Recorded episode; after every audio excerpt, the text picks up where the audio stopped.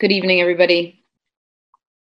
Medford School Committee meeting, regular meeting, May 18th, 2020, remote meeting by Zoom at 5:30 PM pursuant to Governor Baker's March 12, 2020 order suspending certain provisions of the open meeting law, Chapter 30A, Section 18, and the Governor's March 15th, 2020 order imposing strict limitations on the number of people that may gather in one place. This meeting of the Medford School Committee will be conducted via remote participation to the greatest extent possible. Specific information and the general guidelines for remote participation and members of the public and or parties with a right and a requirement to attend this meeting can be found on the City of Medford website at www.medfordma.org. For this meeting, members of the public who wish to listen or watch the meeting may do so by accessing the meeting link contained herein. No in-person attendance of members of the public will be permitted, but every effort will be made to ensure that the public can adequately access the proceedings in real time via technological means. In the event that we are unable to do so, despite best efforts, we will post on the City of Medford and Medford Community Media websites an audio or video recording, transcript, or other comprehensive record of proceedings as soon as possible after the meeting. The meeting can be viewed through Medford Community Media on Comcast Channel 22 and Verizon Channel 43 at 5:30 p.m. I'm just, I'm just making sure. M- Mr. Cushing, are we recording? I know Patrick just got the link. Oh, there you go. Oh, we're, we're good. Thank you. Did I start over? Did it just start recording? Sorry. Oh my gosh. I'm sorry, everybody. It didn't record, so if you don't mind, I have it though. For TV, it's good. It's good. Oh, great. Perfect. Okay. Um, telephone information. Um, one of the phone numbers is 1 205 6099. When prompted, please enter the meeting ID of 978 Oh, the mayor. 8666 8841. Additionally, questions or comments can be submitted during the meeting by emailing medfordsc at medford.k12.ma.us. Those submitting must include the following information your first and last name, your Medford street address, your question or comment. Roll call vote Uh, For attendance, for attendance. Yep. member uh, Jenny Graham, Present. uh, Kathy Kreatz, Here. uh, Melanie McLaughlin, Yeah. Mea Mustone, Paul Ruseau, Present. Paulette Van der Kloot, present, Mayor Breanna Lungo-Koehn. Present, seven present, zero absent. Please all rise to salute the flag. I pledge allegiance To the flag of the United States of America and to the republic for which for it which it stands, stands, one nation, under God, indivisible, with liberty and and justice justice for all. Approval of the minutes of May 4th, 2020. Motion to approve? Motion to approve by member Kreatz, seconded by member McLaughlin. All those in favor? Aye. All those opposed? Mo- Minutes pass. Approval of bills, transfer of funds, and approval of payrolls. Roll call, Roll call voted. Jenny Graham, Oh, is there a motion? uh, motion for approval, Second. Second. Seconded by member McLaughlin. Jenny Graham, Yes. Kathy Kreatz, Yes. Melanie McLaughlin, Yes. Mea Mustone. Mia, Yes. Paul Ruseau, Yes. Paulette Van der Kloot, yes, Mayor Breanna Lungo-Koehn. Yes, seven in the affirmative, zero in the negative. Um, Approval of bills and transfer of funds have been approved. Report of secretary, There is none. there's none. Report of committees, Mayor? we have um, six committees. Oh, you. Yes. Six commis- p- committee reports. May 4th, committee report was the committee of the whole meeting, May 4th, 2020. And this was our pre-budget meeting from 4 to 5:30 to discuss um, three portions of the Medford School Committee budget. Motion for approval by Motion to approve? Member Graham, seconded by member Van der Kloot. All Yeah. all those in favor? Aye. Minutes pass. We have special meeting of the Medford School Committee uh, was, oh no, this is, I'm sorry. May 7th special meeting of the Medford School Committee to discuss, go into executive session to discuss budget-related and u- topics as well as union-related issues and the D, um, DLP. Motion for approval by member Van der Kloot. Motion to approve. Um, Second. the, one of the motions was, uh, was um, truncated in the minutes. So the motion does not include, um, on page three. Um, the motion was longer than this. And it seems to have just been lost in the minutes.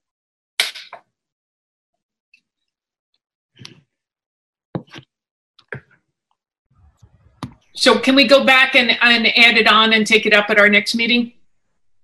Yeah, motion to approve with the addition of the rest of, i- if that's what you want to the do. full to- motion, yeah, that's fine. Motion to approve uh, with the addition of the rest of that resolution. All those in favor? Aye. Aye. All those opposed? Minutes are approved. Um, Behavioral Health, Special Education, Pupil Services Subcommittee, tentative schedule for um, school year 2021. Member McLaughlin? Sure. Um, we, we just posted a schedule where we will be alternating, um, on every, uh, month, on the third Thursday of the month, typically with the exception of next year, um, during February, because the third Thursday was February vacation, and, um, in June of this year, because the third Thursday was after our last day of school. And those months, it's the second Thursday, and we alternate topics. Um, we have a meeting this Thursday, and um, the agenda will be out tomorrow, and it is um, behavioral health specific, although, of course, all are welcome. Um, and then also, you'll see momentarily there are minutes from our last meeting that were an addendum um, to the previous minutes. The previous minutes were very thoughtfully put together by Lisa Evangelista, and they were um, practically a word by word transcript. Lisa, you're a very fast typist. Thank you very much. We appreciate your work. Um, and this, uh, these minutes are sort of a little bit more of a summary and uh, uh, topical. So that's the update. Thank you. Is there a motion to approve? Motion to approve? Motion to approve the update by member Second. Graham, seconded by member Kreatz. All those in favor? Aye. Number four, engagement, communications, strategic and strategic planning subcommittee meeting, May, June 2020 roundtable schedule um, by member Graham. So we are working um, on a press release so that this information um, goes out to the public along with a meeting, um, sorry, the meeting, the official meeting post from the city. Um, But um, for everyone's calendars, um, the three roundtables dedicated to fall 2020 scenarios will occur on Wednesday, May 27th, um, Wednesday, June 3rd, and Wednesday, June 10th from 4 to 5:30. Um, Each one has its own um, particular subtopics that'll be listed out in the press release. Um, I have a copy of that. If somebody would like me to screen share right now, um, I can do that. Sure. Um, Let me Point of, point of information, please. Yes, member McLaughlin. Thank you. Um, Member Graham, just, sorry, can you clarify who is doing the press release? And when you expect that's coming out? And will we see it? so um, the superintendent's office is working on that press release, so I defer to her on the, um, the details of that, but Um, we should have, uh, the press release should be ready to, uh, go out tomorrow. We will post it. Um, but our first meeting is this Wednesday where we're going to be talking about the Student Opportunity Act. So that will be our first, um, roundtable and it will be as a committee of the whole, um, roundtable. And again, just point of information that, um, Member Graham, the Student Opportunity Act in terms of how the funds will be spent from the student, uh, how the subcommittee will propose that the funds may be spent from the Student Opportunity Act. Is that correct? Yeah, so I think there's sort of two different sets of roundtables. So the first is the um, the fall scenario working sessions. If you guys can see my screen now, you can see the schedule and the topics that we'll be covering in each of those sessions. Um, regarding the Student Opportunity Act, we did get um, notification from DESE about a delay in the deadline, and I've heard from lots of different sources that um, that money just may not materialize this year. So I would actually like to make a motion that we table this Wednesday's meeting until we have a little bit more information. We've already collected the survey data about the $138,000, but the information from the commissioner at DESE said that there's more information forthcoming about that. So in the interest of um, just how much work there is on everybody's plate, I would hate to expend energy to that only to have the whole thing canceled out. So Can I just also make a, point- another point of information? I'm sorry, just a question on that then, um, Member Graham is, so you don't want to use this Wednesday then for one of the scenarios or roundtable feedbacks because maybe you're, it's too soon or you just, Yeah, well, I think um, we do need some time to get the right people in place to do these breakouts and things. I think this week might be really helpful to not try to move forward too fast because I think there's a lot in these sessions. Um, I also think um, a little more time would help uh, folks sort of clear their schedule from 5:30 and be able to join us. And if I may, that gives us a little bit more time than if, if the motion, actually, motion to table is undebatable. So uh, is there a second for the motion to table? Second. I member Ruseau, all those in favor? Aye. Okay, so this Wednesday's um, s- Committee of the Whole meeting on the Student Opportunity Act is tabled until we get more guidance from DESE.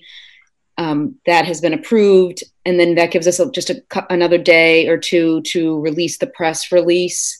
Um, I, I did get a copy of the press release to review today, and I just want to, it to come from the Committee of the Whole, not a, not a specific subcommittee. So we have time to talk about that, and maybe it can, once the draft is fully complete, we can send it around to the rest of the committee if there's a motion to, to do that before the press release comes out.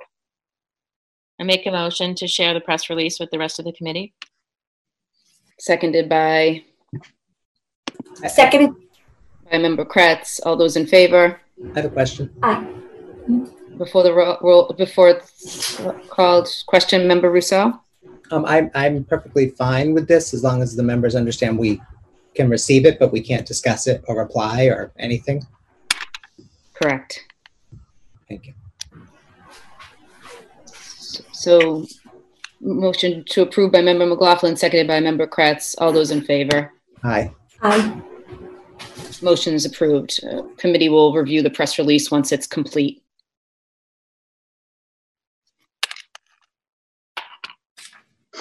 Um, and that's uh, that. So that's the full schedule. Um, the, so the first roundtable being on um, May 27th, upcoming. That'll be focused on our set of um, fall scenarios. There's three or four of them that we'll be talking through, and we'll have we'll use the breakout rooms to um, allow for conversation about um, on the 27th uh, four topics: what's working well or not today, um, technology needs um, in our various scenarios our school day model for before and after, uh, like for things like before and after school, um, and athletics ex- extracurricular PTO activities. So those are the four topics we'll be roundtabling about on 527. Um, we'll actually hopefully have a chance for people to rotate to more than one topic, and then we'll be sharing out once um, the once the breakout groups are done. Another point of information, if I may, Madam Mayor? Yes, member McLaughlin? Um, will these be recorded for folks who aren't able to attend the various sessions that we can have, uh, the community will be able to check in on them and get more information? Um, I know that they're virtual, so I'm not sure what the capacity is from um, Patrick and Medford Community Media's perspective, but it would be helpful if there was some point of reference for folks who can't attend, especially since we really want the community to be able to be involved and engaged. Patrick, are you there? Can, do you know if the roundtables and when we go out to breakout rooms, how those are recorded? Uh, thus far, I haven't recorded any of the breakout rooms, but as long as I'm invited to one of the Zoom sessions, I can record it. I have a question. Member Van der Kloot? I'd like to know how, uh, since there are breakout rooms, how we're going to uh, subdivide the school committee members into those breakout rooms. Um, So, um, and who's going to be uh, responsible for, for that? Do we express our interests? Do we? Um, in the, um, in the planning meeting, we talked about each breakout room needing both a facilitator and somebody who can take live notes. So I understand that those two roles are not necessarily roles we may all want.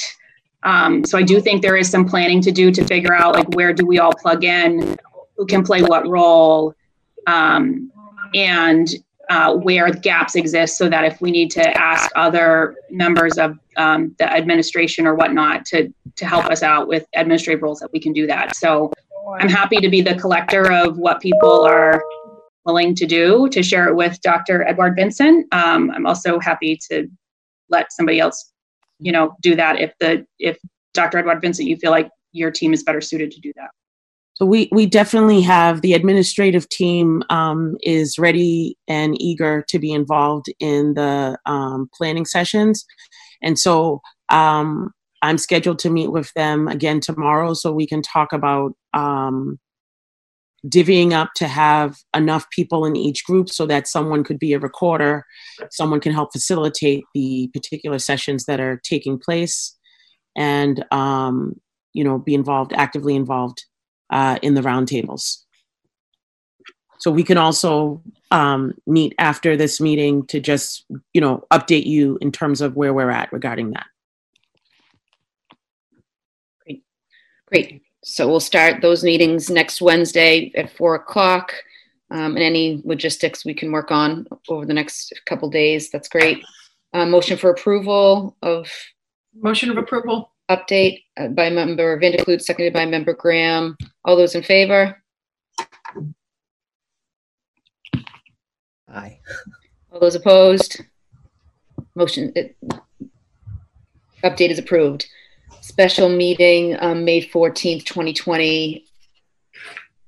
This committee of the whole meeting was to discuss additional union matters as well as the approval of the district learning plan um, from May 14th, 2020. We were in executive session for about three hours and then we reported out, I think, four resolutions front onto the floor um, that had to do with the DLP and union union union matters. Motion Motion for approval? approval of the meeting, seconded by member Kreatz. All those in favor? Aye. Motion is, papers approved. Rules, Policy, and Equity Subcommittee meeting, March 3rd, 2020, policy review, policy. Paul, Member Ruseau. Thank you. Um, so on um, March 3rd, which seems like a thousand years ago, uh, the Policy Rules and Equity Subcommittee met and um, provided a recommendation for a new policy for the school committee, um, or the school system, I should say. Um, I'd like to thank the superintendent and her staff for participating in this meeting, and also to my fellow school committee member, subcommittee members, Melanie McLaughlin, McLaughlin and Jenny Graham for their work. Um, the recommendation that is was approved unanimously by the subcommittee is definitely better than the first draft, and I'm grateful for their assistance and and work in getting this to be um, a good first draft, a first policy. Um, I always expect that new policies should probably get uh, another look pretty quickly after going into effect, so that um, anything we didn't really anticipate can be uh, corrected. Um, this new policy will provide a standardized format for all of our policies going forward. It lays out how and when they'll be reviewed uh, to ensure that our policies are up to date and we don't end up with policies that are, um, shall we say, an- antiquated. um, are there any questions on the policy from the members? Motion to approve? Motion to approve by Member Van der Kloot, seconded by Member Graham. All those in favor? Aye. Motion's approved. you. Number six, community participation. I believe we had we have um, Charlene Douglas, uh, the president of the Teachers Union, who would like to uh, share some remarks this evening. Okay, before, thank Um, you, I- Douglas. Before you um, speak, just let me read this. Questions or comments can be submitted during the meeting by emailing medfordsc at medford.k12.ma.us. The- Those submitting must include the following information, um, your first and last name, your Medford Street address, your question or comment. Thank you. You have the floor, Ms. Douglas. Okay, okay. Hello, everyone. Esteemed Mayors, members of the Medford School Committee, Superintendent Dr. Edouard-Vincent, citizens of the Medford community. As the elected voice of the Medford Teachers Association, I want to thank, thank those school committee members who supported the district learning plan. I also want to thank the school committee members who shared a personal note with me regarding why they voted no on the district learning plan prior to sending it um, to their with their larger networks, sharing it. we, the teachers of Medford, appreciate your concerns with the importance of professional development and using remote learning as a tool. We agree that teachers that this should happen and it's not too late for this to happen. We, the teachers, want quality PD and we want to work on this goal with you. Again, it's not too late for this to happen since we all know schools will not look the same in the fall of 2020. Just for a point of reference, there were links to professional development in the district learning plan that are provided by DESE for remote training. These were included in both the first and the second DLP. Second, we too want parent involvement. We want to hear their voices and concerns. While it's obvious to all parties that they cannot be an actual at the negotiation table, we, the MTA, realize that they too need consistent communication and information about what remo- remote learning should look like for their children. Surveying our parents is one way to do this. However, as we have seen in a number of surveys conducted with parents, it's usually between 30 and 40% that participate. We, the teachers, want to figure out alternate ways to reach the 60 to 70% of our families we do not hear from. We ask that you collaborate with us on innovative ways to reach all of the students at the Medford Public Schools. At this time, I want to take a little trip down memory lane as to what has happened, actually happened since we closed schools on March 12th, 2020. March 12th, it was voted to close the schools that day for two weeks. As teachers, we asked for the 13th as a day to get whatever was needed to prepare for remote learning for the next two weeks of school closure. During this time, we are working on enrichment and focusing on social emotional needs for our students who, with very little notice, would now be learning from home. March 23rd, Governor Charlie Baker closed the schools until May 4th. March 24th, DESE came out with remote learning instructions that schools reinforce skills taught this school year and focus on applying and deepening these skills. We collaborated with administration and follows DESE's guideline to develop our first DLP. We used DESE's guidance that school remote learning plans should replicate the Lexington School Plan. We presented this in open session to you, our elected officials, on March 30th, asking for discussion and questions. You, the school committee, approved this plan and it was instituted on April 1st. April 21st, Governor Charlie Baker closed the schools for the remainder of the school year.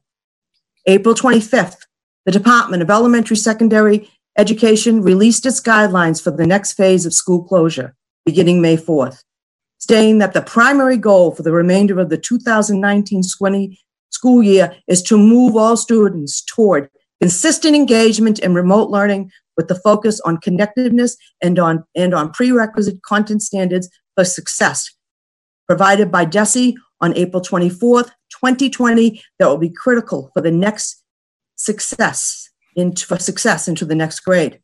MTA and administration collaboratively work to develop the second version of the DLP The district learning plan that was ready and shared with you at a meeting on May 4th. May 4th, second DLP shared with school committee. During the school committee, discussion about the plan held in executive session. Plan was tabled in executive session. To clarify, as the voice of the MTA, I was available to answer any questions in the general Zoom meeting. Later, we learned that the committee needed time to read the document as they were reviewing budgetary concerns at the time. May 6th, I wrote a correspondence to everyone asking for you, the school committee, to reach out to the MTA with your questions. In this correspondence, I wrote, I look forward to working with each and every one of you as we navigate these charter's waters. Please do not hesitate to contact me if you have any questions. I look forward to implementing the changes on the new DLP so that during the next five weeks, we can continue to let our students know that we are there for them and that they will succeed.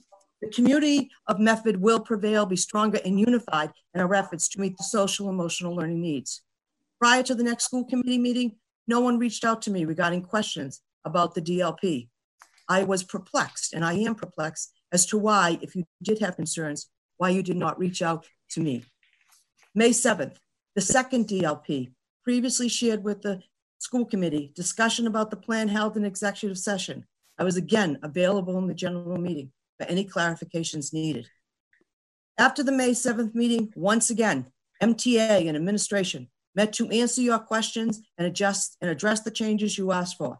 During these sessions, we work collaboratively to ensure that we as members of the Medford Public Schools are meeting the needs of all our students, all our teachers and staff. May 14th, district learning plan passes four to three with a 4-3 vote. On May 15th, on Friday, the MTA convened the membership to discuss the DLP and the MOA. The teachers met from 2.30 p.m. to 6 p.m. to discuss these documents. We share what this would look like over the next four weeks of instructions. During the meeting, we shared our questions, concerns, and problem solvings we have undertaken together. One thing that rang out loud and clear that teachers are receiving many thanks from students, from wine baskets to gifts, to gift cards, to thank you notes. That was loud and clear. So we think we know that teachers are working hard. We talked about issues, broadband, connectivity, and issues devices, and issues for all teachers.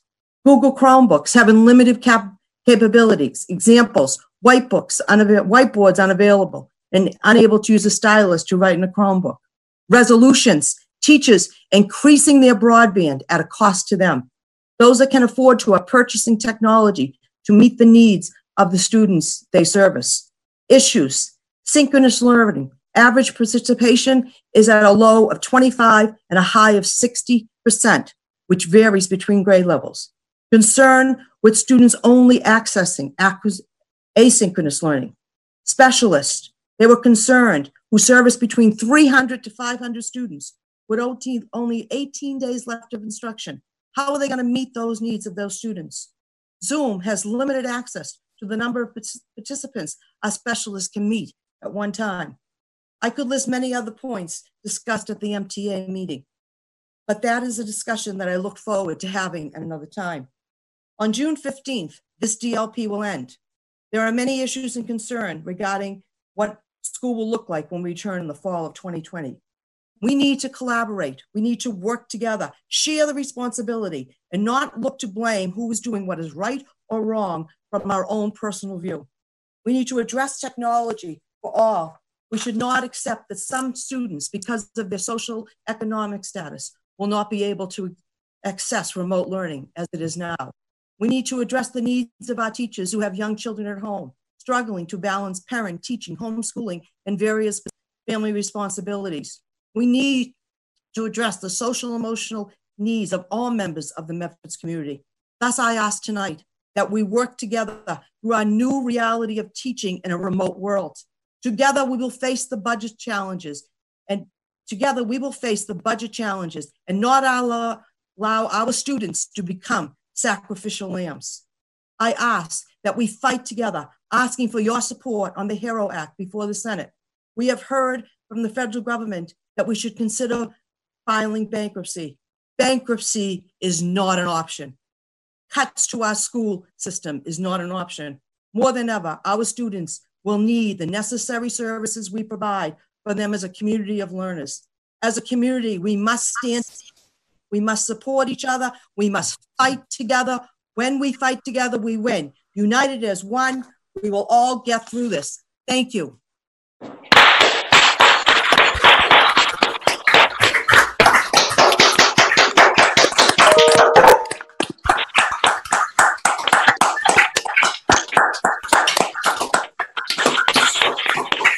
you.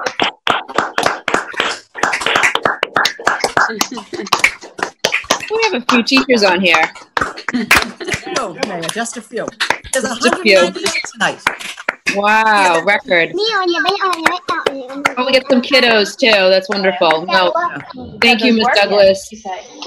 Thank you for your comments. And it was a, it it was a tough vote, um, but we really appreciate, um, your comments and we want to continue to collaborate with the teachers union and every union for, for that matter going forward so we can give the, the best to our, um, administration, our employees, teachers, and our students. So thank you for your comments. Thank you. I Thank think- you for listening. And I, and I really want to work together and I look forward to that. I look forward to being at those roundtable discussions. Teachers want to be there. As you can see tonight, there are many teachers here. Yes.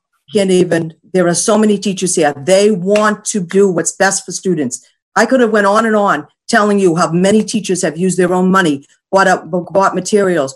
They went, because they didn't have anything. We couldn't even get back into the buildings. You know, there was so much going on. We were, we were tossed into a fire and we were given, we were tossed into a, a a bonfire and we were giving a glass of water to put it out. Mhm. And we, Mayor, Um, member McLaughlin, I- and then I, s- member Van der Kloot. Thank you, Ms. Douglas, um, for that inspiration. That was really moving. And we know, um, I just wanted to say that um, just to the teachers out there and to the families out there and to everyone out there, you know, just how hard this has been for everybody. I think if we step back for a minute and look, it's been what, seven weeks since the whole world was turned upside down for all of us, right? We have uh, international pandemic. The the economy's been shut down. Our schools have been shut down. We're living this every single day, and the social emotional needs of our families and our teachers and our uh, administrators is real when we're living it on a daily basis. I've talked to a number of teachers. I've talked to a number of students, and you know we have teachers who are driving packets to um, kids' homes and dropping them off on the porch, or going to you know kids' homes and having um, you know preschoolers or uh, kindergartners come outside to see their teachers at a safe distance just so that they can wave hello to them so that they can feel connected.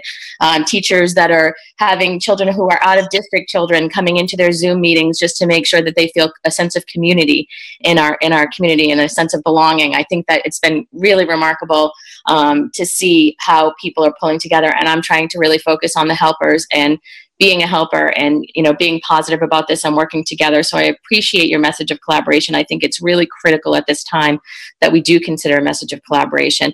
I also think you know i would like to really sort of just put out there that i would like people to consider um, the dangers of social media and things that can happen on social media where things get don't get taken back. People put things out and they don't get taken back. And uh, we have to remember that. These are tough times. We're all stressed out. We're all sort of dealing with our levels of stress but i think that um, it's people look to us to be the responsible leaders in the community and the adults in the community. So i want to please remind people uh, to keep that in mind with social media and um, to work together and to practice kindness really and to appreciate your teachers. I know that ccsr is running a project right now uh, to send a thank you to your teachers. Um, i say thank goodness for our ccsr group always focused on the social emotional well-being of our community. I think they're critical um, and I want to thank them as well. And also just uh, want to remind people when when your leaders, when your community leaders might not be able to respond to you, there there are a number of reasons, as Ms. Douglas was saying, certainly about um, being able to respond or be part of negotiations, union negotiations. Um, there's a lot of uh, legal uh, issues around ed- education and reasons that we can't speak, uh, whether they're executive committee or a number of things. So while that's hard for constituents to hear and for people to hear, they should know that um, and know that we care. And we're not necessarily not speaking out because we don't. We care very much. Um, and family and, and community engagement is a huge priority to me.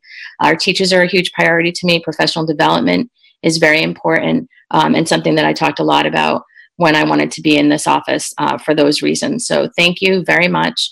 And for everyone that's on here, I hope that um, we can practice kindness with each other and look how we look towards collaboration and, and improving our system for all of our kids. Thank you. Thank you, Melanie. Thank you. I see a few hands. Member Van der Kloot, Member Kreatz, Member Graham.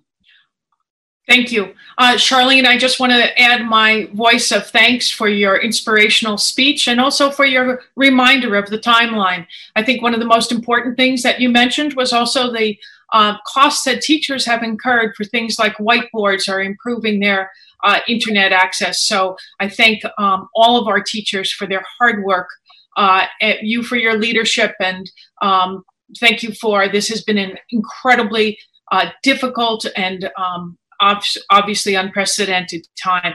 Uh, so that we're we're very grateful to our teachers.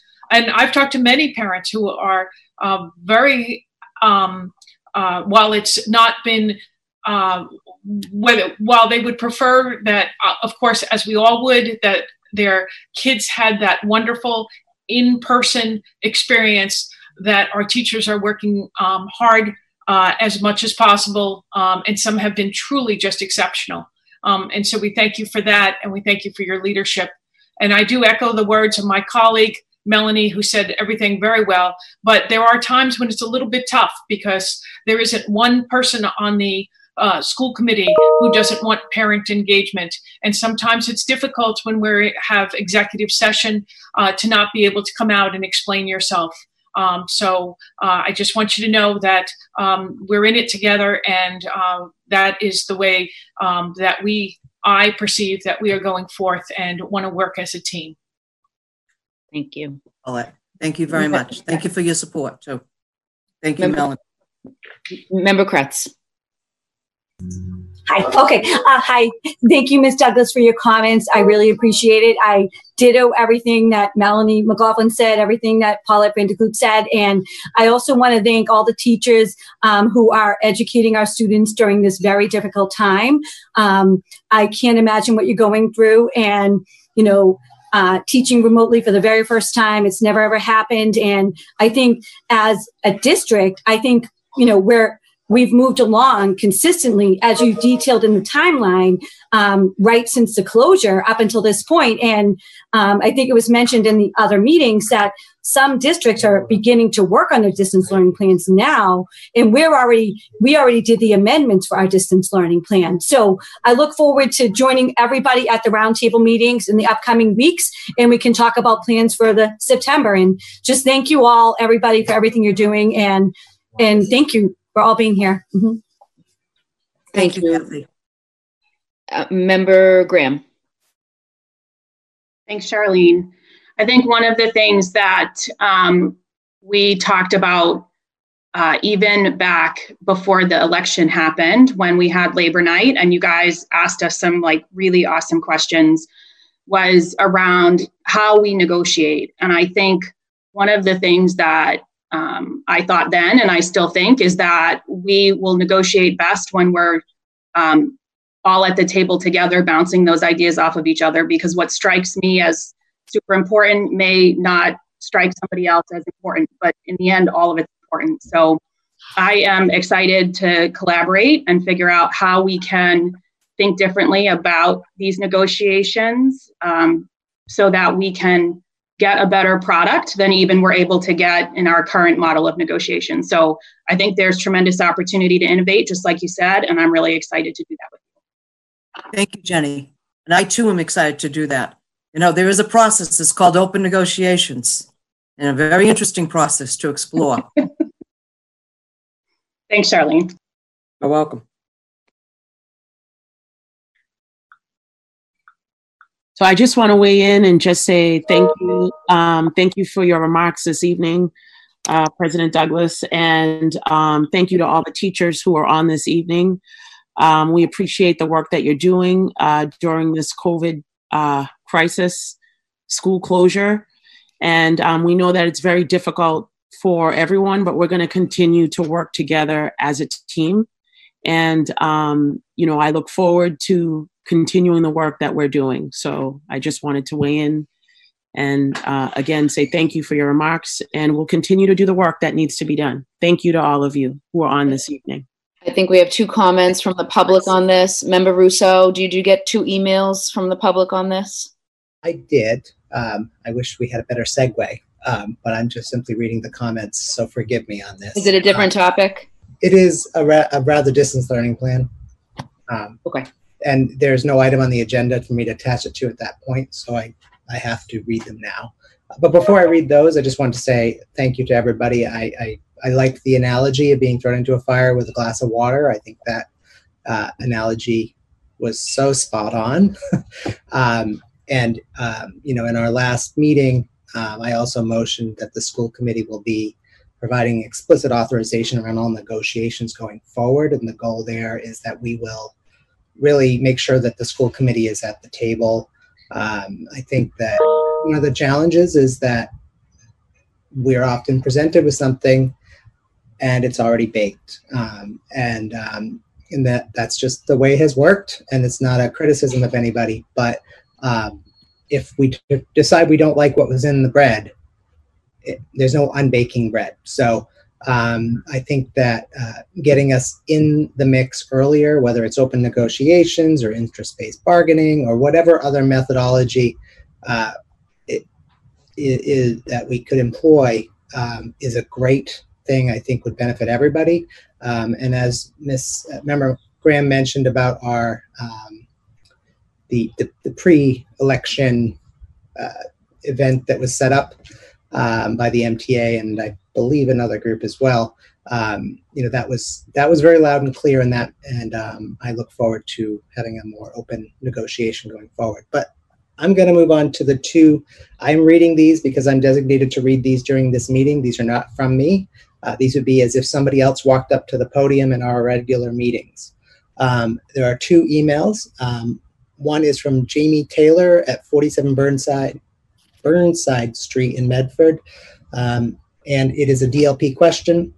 Now that all teachers have to have two live classes a week, were families consulted at all? Families with multiple grown, with multiple children now have their routines uprooted for the last four weeks of school. So whatever was working before has to change. What about the kids who were stressed out by the thought of a face to face meeting before and were told that they didn't have to attend, and now all of, all of a sudden they are supposed to? Adding in stress during this time seems very unfair to our students. We have already had parents emailing saying their kids are stressed because now attendance is being taken. What are we supposed to say to their to these families' concerns? What about the parents who don't feel comfortable with their children being on something like a Google Meet? What do we tell them? So this is community participation, so I'm reading that into the record. There's not an expectation of any kind of response, but I just wanted that to be in there. Um, and the second email is from uh, Marwa Darwish um, at 5 Cabot Road, Medford.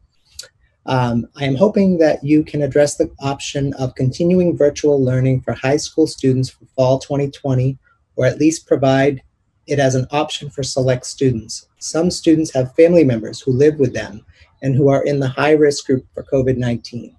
Some of these families live in small apartments, and it is impossible to isolate these vulnerable family members to protect them against COVID 19. It is not right to make a student choose between his academic career and the safety of his family. Please consider this option. Thank you. Um, so I, I will reply for the committee and mention that both of these are emails that probably should be also sent to the info website where this stuff is being um, collated, but it did come to this school committee email address for the purposes of community participation. Thank you. If- From the chair, if I just make comment on the second email, that was going to be an issue that I was going to bring to the roundtable next week with regards to parents who do not want to send their children to school in the fall. What are we going to do um, to accommodate? So I, I hear that loud and clear. Um, Mayor, yes, Lisa. I'm sorry. Um, Arlene, yeah, Member we- Ruseau, I don't know the name of the Five Cabot Road um, emailer. I just emailed them to you. And do we need to, excuse me, point of clarification, do we need to make a motion that those are moved to the roundtables or to the um, um, community engagement subcommittee? Did you email me? Is that what you said? Yeah, I just emailed them to you. Sorry. All right, thank you. Sorry.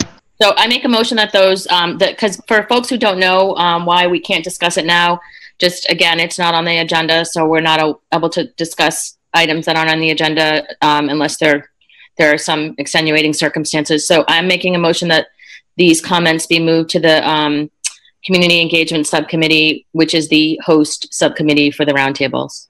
Okay, motion on the floor, seconded by member Van der Kloot. All those in favor? Aye. All those opposed? Those emails will be moved to the roundtable discussion next Wednesday. Um, and Ms. Ms. Douglas, if you would like your comments in the record, you could e- email them to um, Ms. Evangelista. Okay. Okay, thank you. Member Graham? Um, can I also ask that those emails be shared to the info um, mailbox so that we don't wait for the roundtable to get answers back to these folks who had these questions?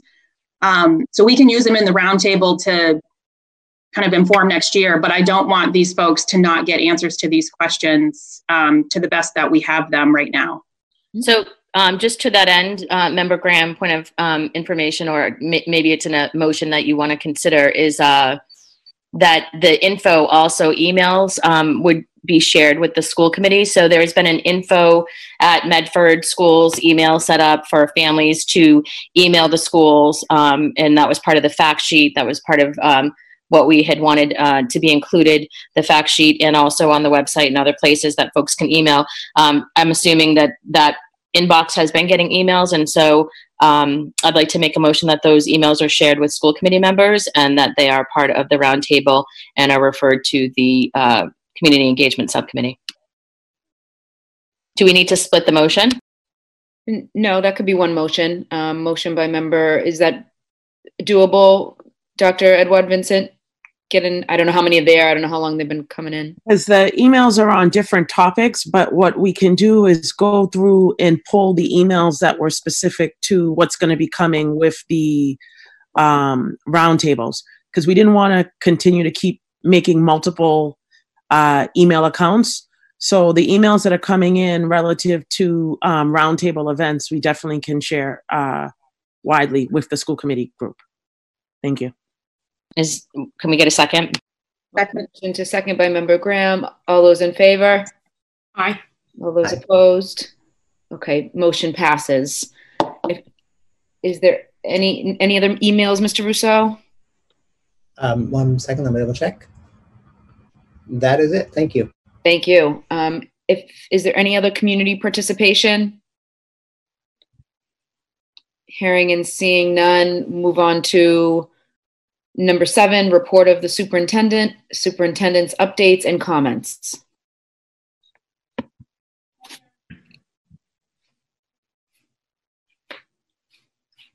Oh, hold on one second. Um, let me unmute you. Can you unmute yourself? It's not allowing me. Thank you. Thank you. Good evening, everyone. As all of you are aware, during this pandemic, five families within our district has, have suffered devastating losses due to house fires last week. A fire is a terrible thing to happen to anyone, but during this crisis, it is so much worse. The American Red Cross has been available to our families, but virtually or by phone. This is traumatic in and of itself, as the Red Cross pr- prides itself on being on site at a disaster or fire scene to directly provide those affected with counsel and care. The families have students in our school system from our MEEP preschool program to 10th grade. As a district, we have reached out to the families, and I know the mayor's office as well has reached out. The Board of Health was able to provide some assistance regarding potential housing options for the families in need. I know that members of the school committee have been actively involved in trying to assist these families as well, including members Mustone and McLaughlin. The Medford Family Network has been a wonderful resource, providing families with needed basic necessities, toys, and Target gift cards. Additionally, we are aware that there are a number of fundraisers listed for all of the families on social media. I strongly suggest that you go visit those. We extend our thoughts and prayers to our families, and we are grateful that no one's life was lost. I would like to thank Sophie from the Board of Health for her ongoing support to all impacted families. I'd like to thank City Councilor George Scarpelli for his support in working with the Hyatt Hotel. We'd like to thank the Hyatt Hotel for their collaboration with the City of Medford during this difficult time. We would also like to thank our fire and police departments, as well as Armstrong Ambulance, for always going above and beyond for all of us, and most especially during this COVID crisis. Today, uh, just shifting gears, uh, today is Haitian Flag Day. And in Medford, there is a very large uh, representative Haitian community there, especially at our high school.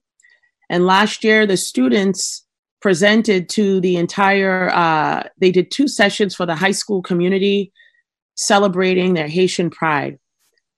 Um, and I received an email over the weekend where the students were going to be doing a video to share more broadly with the community but due to the COVID closure, they were unable to do what they had hoped to do at the high school in celebration of Haitian Flag Day. So, uh, Haitian Flag Day is a day of celebration, and what it represents on the Haitian flag, it says, L'union fait la force. And what that means is, with unity, there is strength. That's on the coat of arms, which is on the Haitian flag. This is a guiding principle of Haitian beliefs, and it guides me daily as well, where my ethnic background is of Haitian descent. As you know, I speak often of one Medford and one district, that together we are strong and divided we fall. This definitely stems from my Haitian upbringing that together we can accomplish so much. Haitians are a proud people. We are also fighters. We fight for what is right and just. We are passionate people who have a strong faith. We believe strongly in our community. There is a Haitian proverb or a saying that says, Shita pa bai. What that means is sitting doesn't yield.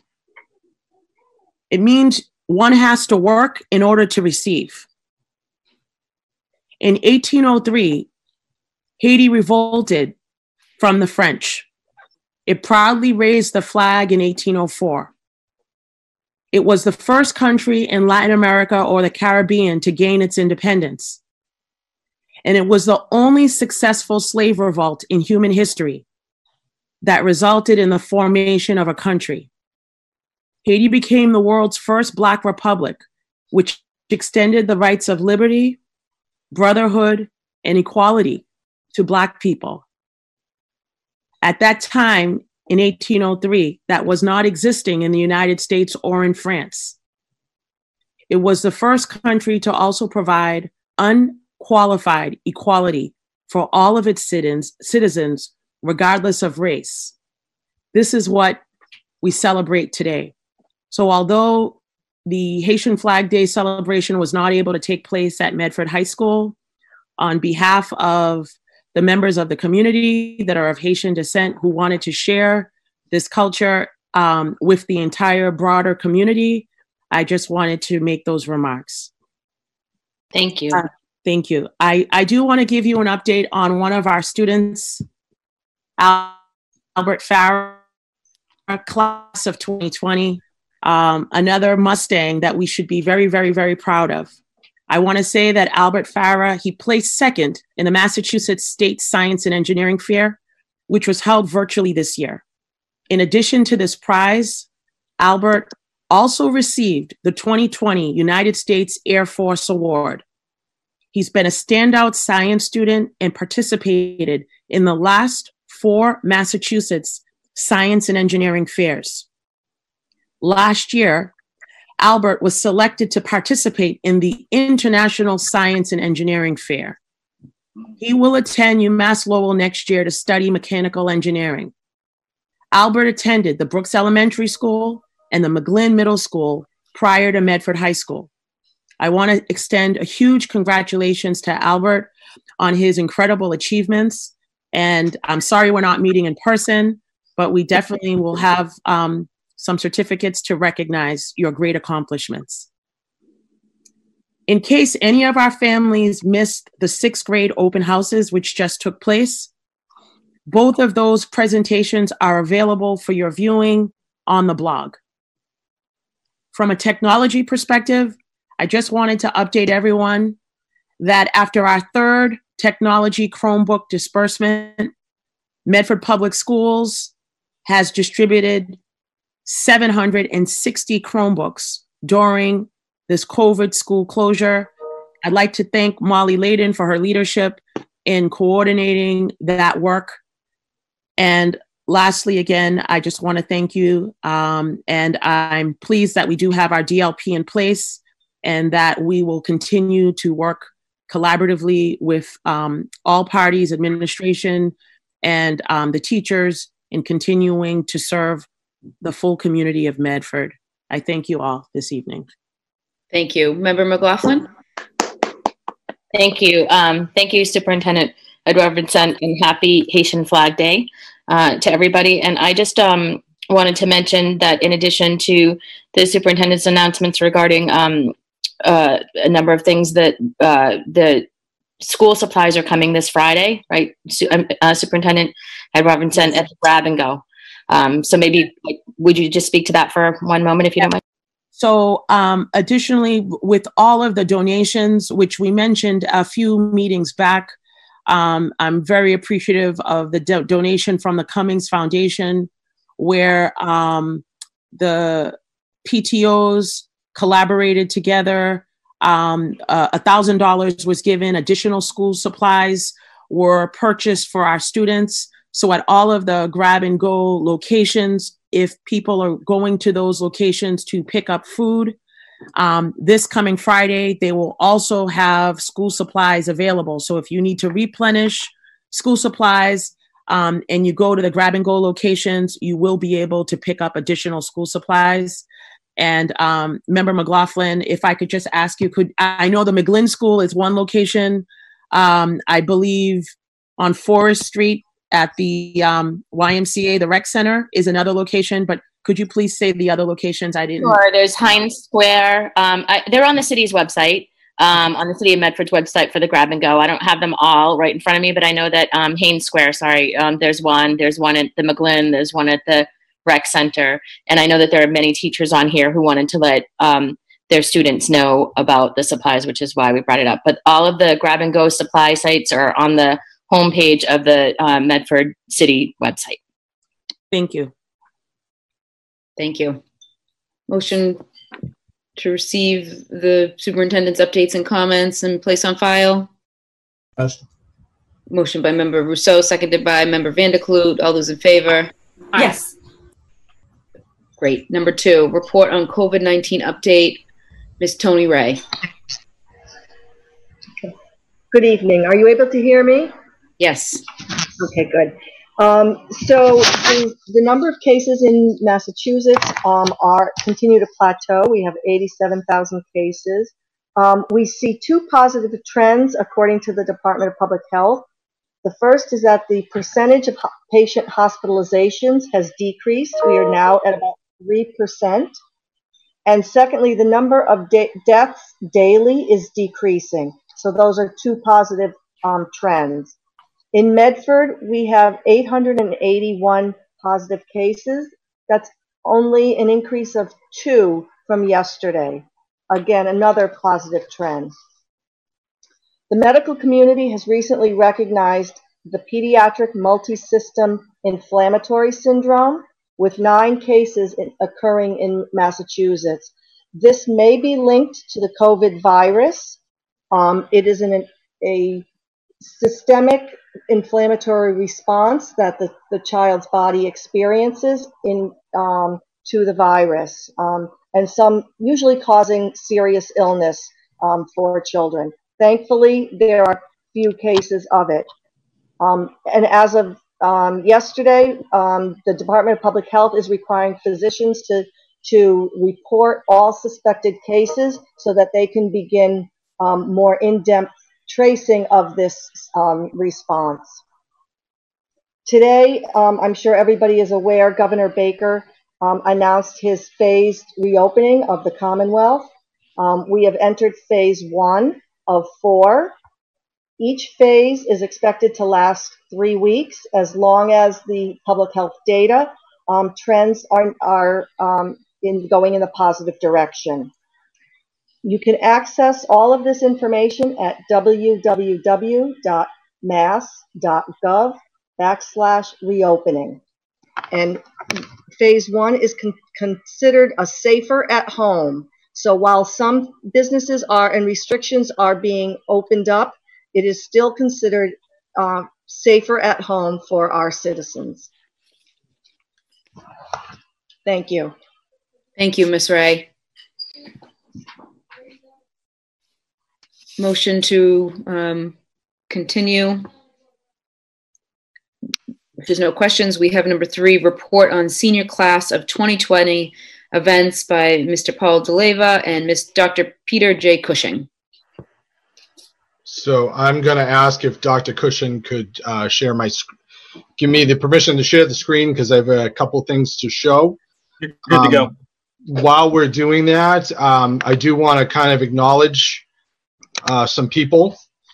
Um, when this was all coming about, we know that uh, families were very concerned regarding um, the possibility of us canceling uh, graduation and prom. Um, that was never our intent, as as we've had meetings to have this discussion. Um, what we have moved forward to is thinking about what students would want, as well as what is safely, um, you know, a way to kind of have everyone in an area safely, so no one is also endangering themselves.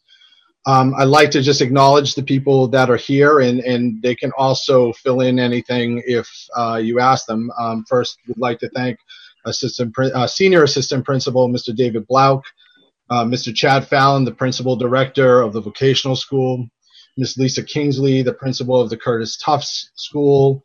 Uh, we have Ms. Nancy Donlin and Mr. Joe Donlin, the Senior Class Advisors.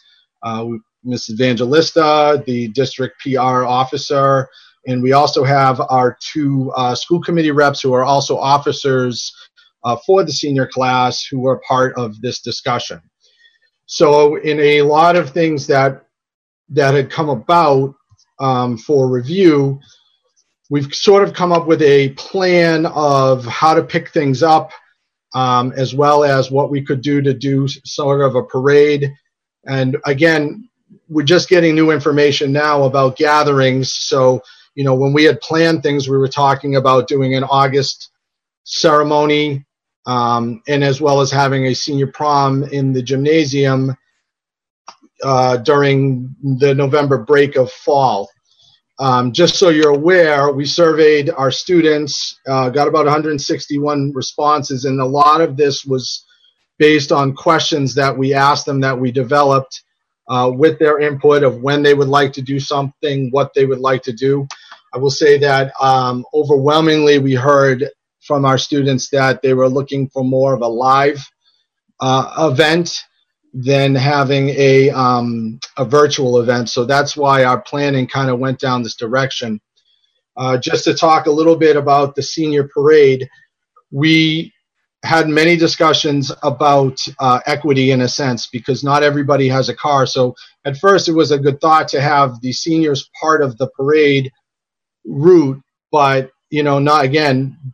We talked about MBTA buses. We talked about students not having cars. We talked about families being in charge of that, and uh, the management would be um, very difficult.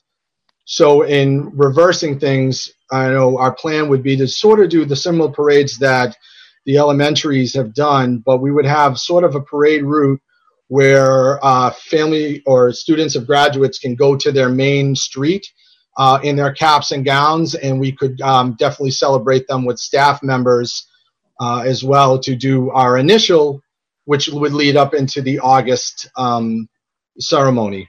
And again, with the August ceremony, there's talks of, you know, how do we limit? Because reality is it would be at Hormel. Um, you know, back into an older way that we have done graduation in the past. Uh, we would obviously have to separate separate chairs a good distance, and we might have to limit uh, family members uh, attending. Um, normally, we use the Gantcher Center because it holds so many uh, families, but in this day and age, you know, in this time, it, we want to be sure that everyone's safe. Um, a few other things, like in the beginning of the year, we were talking about June 2nd and June 3rd of doing a cap and gown distribution, but not even just the cap and gown distribution. There's a lot of things that the senior students need um, health records. We need uh, materials back, such as books, things of this nature. So these, actually, the seniors would be sort of a, a testing ground for us so that we can also figure out how we can do the underclassmen as well. So if we start with seniors first, and as soon as we get that figured out, we go from there. And then the next piece is the prom. You know, it's it's very difficult, and I can have the advisors speak to it. I was an advisor in 2005 when you plan a prom, you really have to do things year like a year in advance. Um, just even putting the deposit down in the hall. I think with this um, pandemic, you know, you're going to see a lot of weddings that have been rescheduled and things of that nature. It may be very difficult to get the hall um, that we would like to have. So the discussion was um, using the gymnasium as a host, you know, uh, prom area because we do want to make sure that uh, students get what they deserve.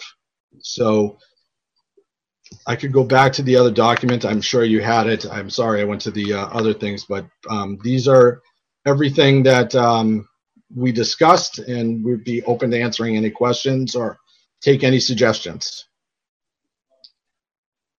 Thank you, Mr. D'Alleva. Yes, Member Van der Kloot. So, uh, Paul, I was interested in hearing um, how you are going to do the parade route. I'm concerned about for those kids who don't live in Medford, maybe they're part of our homeless population or, or out of di- whatever, out of district for whatever reason. Mm-hmm. Uh, will they be asked to uh, come down and stand on one of the Medford streets? I mean, that's you know that's something that we didn't touch base on, but now that I'm hearing it, yeah, I mean that we want to get as many people as much opportunity as as possible. Um, right.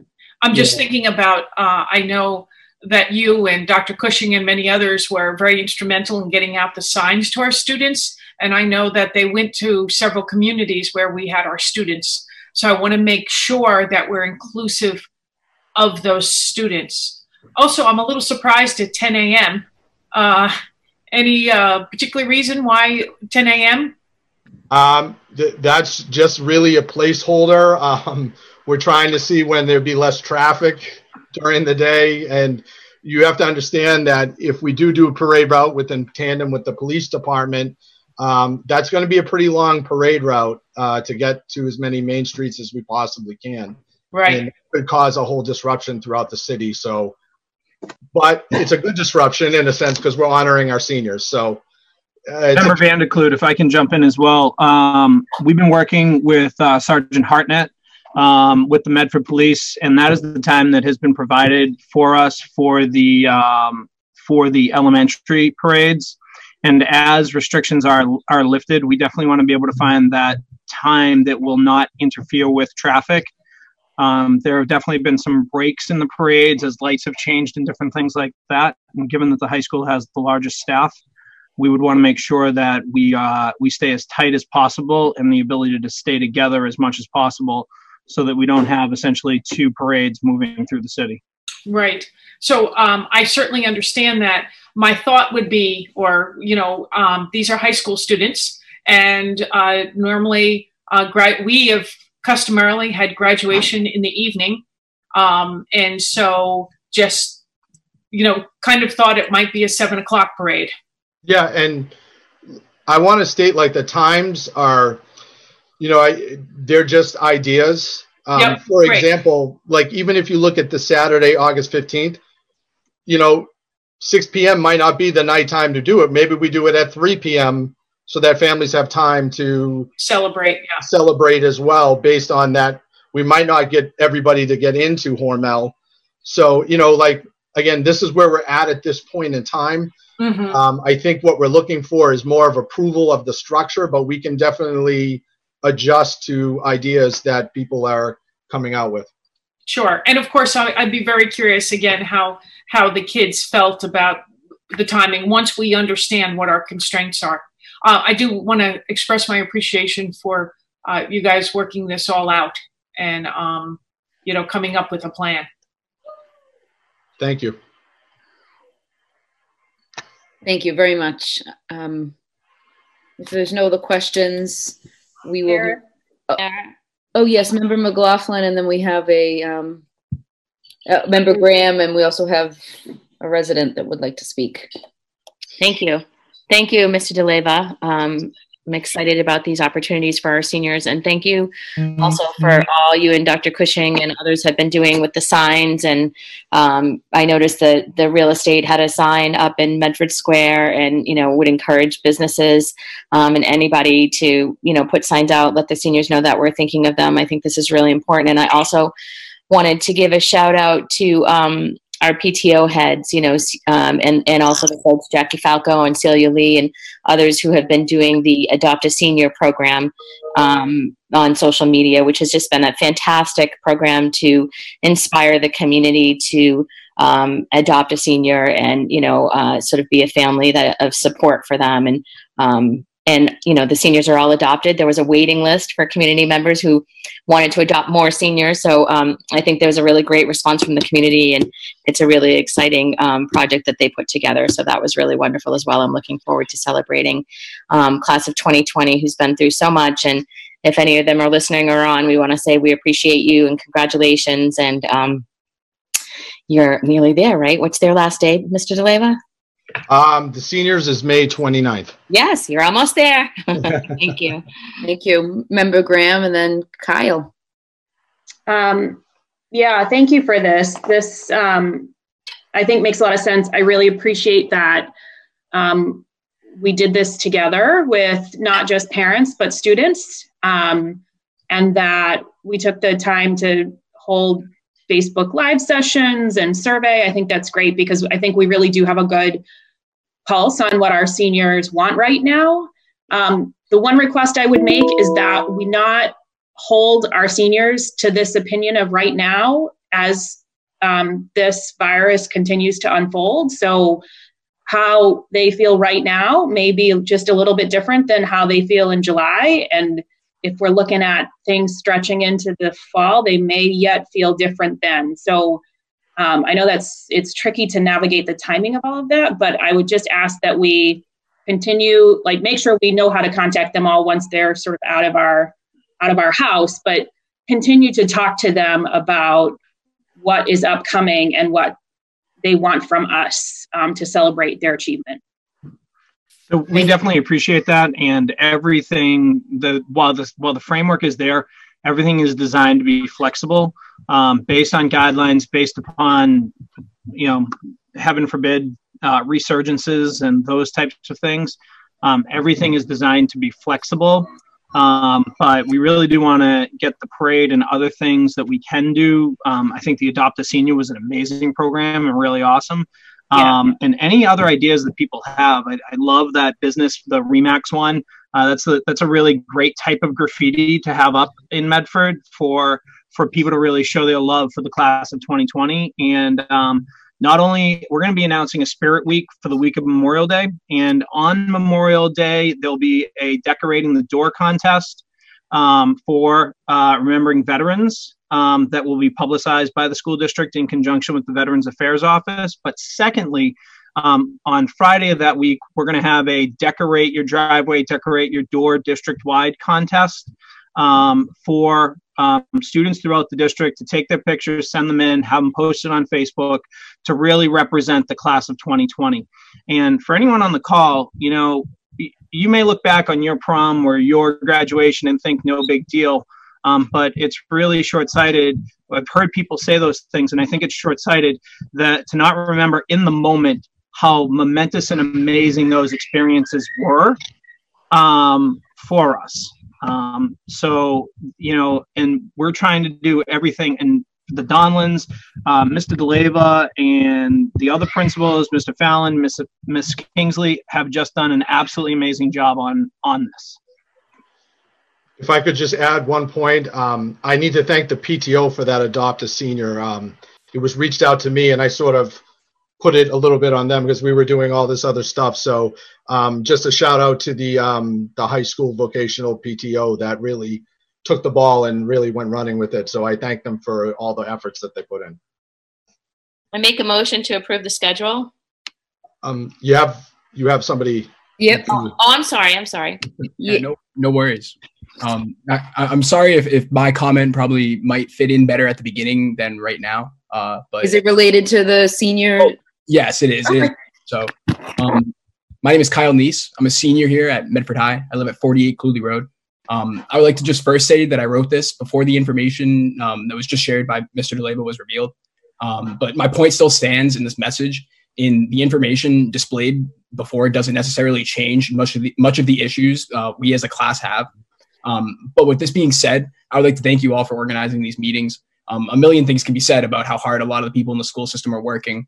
We students really do appreciate the people like yourselves that have our best interest in mind. And it's very nice to have this platform where us students can voice our opinions and express our situation to you all. Um, I'm here to speak about how disappointed the senior class of Medford High is about the way we've been treated. I'm not here to complain about how we can't have graduation or the fact that a classic prom isn't achievable. We as students, we understand that these aspects of our senior year just won't be able to happen the way that it normally does because of COVID 19. We understand that. What we seniors are upset about runs a little bit deeper than missing out on these events. We are disappointed by the lack of communication and disregard for our senior year by the administration. We as a class have not received many updates um, in the in the past weeks. Okay. I'm not talking about an email letting us know our school year won't be extended, and I'm not talking about an email telling us that Zoom meetings are now mandatory for all of us to attend in our final days of school. I'm talking about hearing any sort of heartfelt message from the administration. The closest personal message we've received from the administration was on April 16th. This email was sent to us, um, and it contained um, a video with messages from the assistant principals. I urge you to watch this video for yourself and try to tell us seniors that we should feel reassured. We as seniors were very upset and confused in the time of late March when we heard that our year might be extended to the 15th of June instead of the 29th of May. We were at this time st- and are still not being taught much of anything new. This extension idea felt like a perfect example of the disconnect from the students to our administration. How could the administration truly believe that this is permissible to do when they've stopped teachers from teaching seniors new content? This disconnect was later emphasized on May 4th when we received a short, a short worded email stating, and I quote, Attention seniors, your last day of school is Friday, May 29th. That's it, nothing else a 10 word email to supposedly assure us that everything is okay, we're getting out, but yet confirm that people were trying to work to extend our year against our wishes. We're not asking for a lot. Many of us, like myself, aren't even asking for a graduation replacement or a modified prom. We're just asking to be treated with respect. Other seniors in the area have already graduated. Other seniors have had their work significantly decrease. Other seniors have had meetings with their principals where they've laid out plans for social distancing graduation and rescheduled prom in the summer but we've been kept out of the communication. We're in the dark. We haven't heard about our graduation gowns. I mean, we, we just did, sorry. But um, as, as two hours ago, we, we did not hear about our graduation gowns, and we haven't heard about cleaning out our lockers either. Instead, all we hear is rumors, and that's pretty much it for as far as we know about how the rest of the year is going to go. What I would like to make very clear is that our teachers have been nothing but excellent to me and my classmates. The message from our teachers is consistent, meaningful, and reassuring. I leave my Zoom calls with my teachers often feeling better than I did coming into them. These tough times have shown us students who really cares about us personally. Our teachers have been outspoken, understanding, and committing to and committed to us all throughout this pandemic. I don't want my comments to reflect on them at all. The teachers at Medford High have been nothing but excellent to me and my friends throughout all the time that I've been at Medford High. It would be nice if the administration matched the teachers' attitudes and avenues of communication so that way us seniors truly feel cared for. I know that there isn't much the school committee can do for me as far as this issue goes, but I just wanted you all to hear and acknowledge the frustration brewing from the senior class. I really appreciate you guys' time. It means a lot to me. Thank you. Thank you, Kyle. Um, we have member McLaughlin and then member Graham. Kyle, I just wanted to say that was quite um, remarkable and um, articulate um, presentation, and um, you have a, a, a great career ahead of you in public speaking. I think that was really profound, and I'm really sorry that this is what you're experiencing this year. Um, I'm sorry for all of the seniors, and um, I hope that things improve from here on out. And I look forward to celebrating you all. Member Graham. Um, thanks, Kyle. Uh, one of the things that the school committee does have the power to do is um, continuing to talk about how we communicate, and there's actually a whole subcommittee dedicated to that. Um, we've obviously been maybe slow to move on some of those topics given the closure and reformatting these meetings and all of that good stuff, but it is um, one of the most important things that caused me to even run for this office to begin with. So, what I can tell you is that it is sort of in our purview to talk about what we as a district want to do. Um, it's also in our purview to prioritize from a budgetary perspective the things that make good communication successful. So, you have come to the right place. Um, thank you. And um, I think through all of this, there's a million things that in hindsight, we know that we could do better. Um, and I think as we move forward, we will. So um, thank you for your comments. And I'm told that graduation is one of the most fun parts of being on the school committee. So I am excited for whenever that ceremony happens. Mr. D'Alleva. Um, so Kyle, I want to apologize to you if uh, these are the feelings that that has been because of the lack of communication.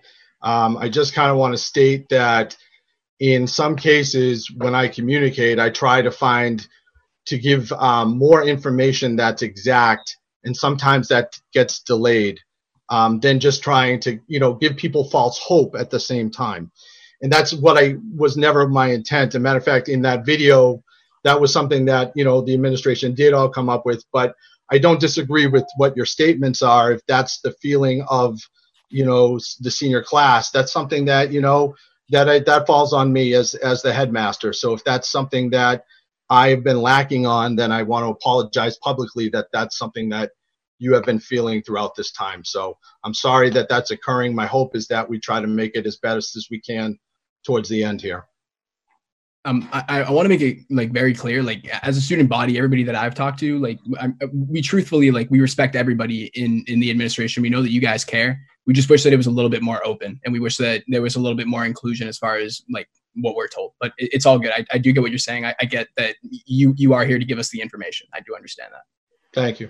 Thank you, Kyle. Um, another positive note for the seniors. I just wanted to bring um, to the attention of the committee and the, and the residents that are teachers that are watching that the Rotary Club bought a ginormous banner that is now up at City Hall congratulating our seniors. So many things are coming, good things for our seniors. I know it's not um, in place of a graduation, but we'll keep working at it, Kyle. Member Graham? Kyle, will you tell us what's next for you? I'm going to Bridgewater State University to study health communications and disorders. Great. Congratulations. Congratulations. I appreciate it. Congratulations, Kyle. Have a good day, everybody. It's great. Congratulations. And thank you for being here. Yeah. Thank you for your comments. Thank you. Thank you. Okay. Um, we are on to number four report on remote learning plan by Ms. Joan Bowen. Good evening. In your packets, I provided an update regarding the remote learning plans for our students with disabilities.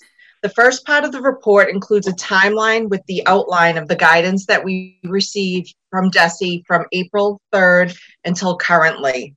Um, also in the packet, I've included a blank remote learning plan as well as a sample learning plan that um, provides examples of what an individualized remote learning plan would look like for some of our students with disabilities. Um, at this time, I've confirmed with all of our evaluation team leaders that the remote learning plans for all in-district students have been completed, as well as all of out-of-district students have been completed and received by families.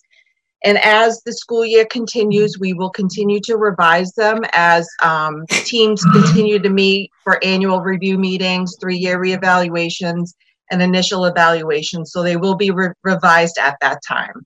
Um, I didn't know if anyone had any specific questions regarding the remote learning plans. Member McLaughlin? You're on mute. You're on mute. Well, I know, I know. I was trying to find, I was trying to find my mute button. I had two windows open at the same time. So, um, thank you. I had an occasion to see one of the remote learning plans um, recently, and uh, I thought that they were very impressive. Um, I think that they look really great. Um, I appreciate that. I had a couple of questions. One was um, um, just regarding the remote learning plans as a whole. Sorry, bear with me one second. I have them written down. Um, uh, special education out of district payments. Um, and maybe this is a Christine question, but is Medford Public School still paying the out of district tuition to our out of district schools? Yes, we are. Okay, thank you. Melanie, Yes. if I could, um, so when I go in to sign the bills, which I'm doing every other week, Mhm. uh, I am signing those bills for out of district placement. Thank you. Um, and um, Joan, um, there was a question about um, what happens if these, what happens if the schools open in, you know, July or August? Um, and I guess this is to ESY as well. So I guess it's, you know, specific to remote learning plans for those who are on um, considering the agenda.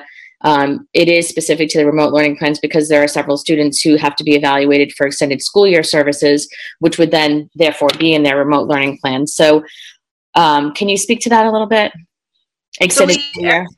So we, we don't have a clear, um, answer from DESE yet on what Can I way. actually interrupt you? Sorry for one second. Sure. Um, Joan, would you mind just for point of information for those who are on the call who might not know what extended school year is? Would you just start with that?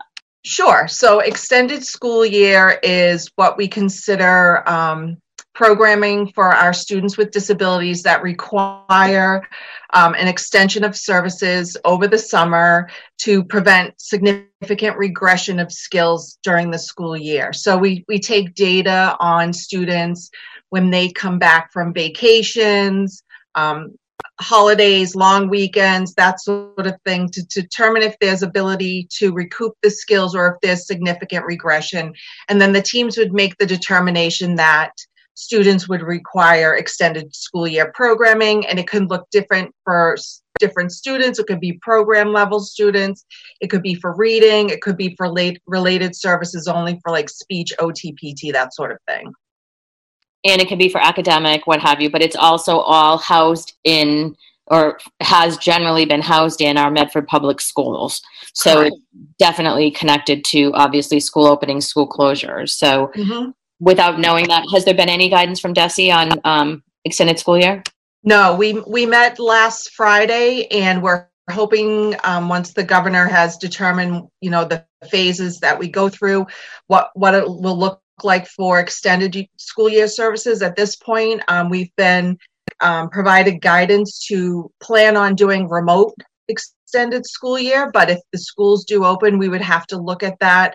Do we have the necessary equipment to open schools, the uh, PPE, that sort of thing? So right now we're planning for both and we're just waiting for guidance from um, DESE on which way we, we can go.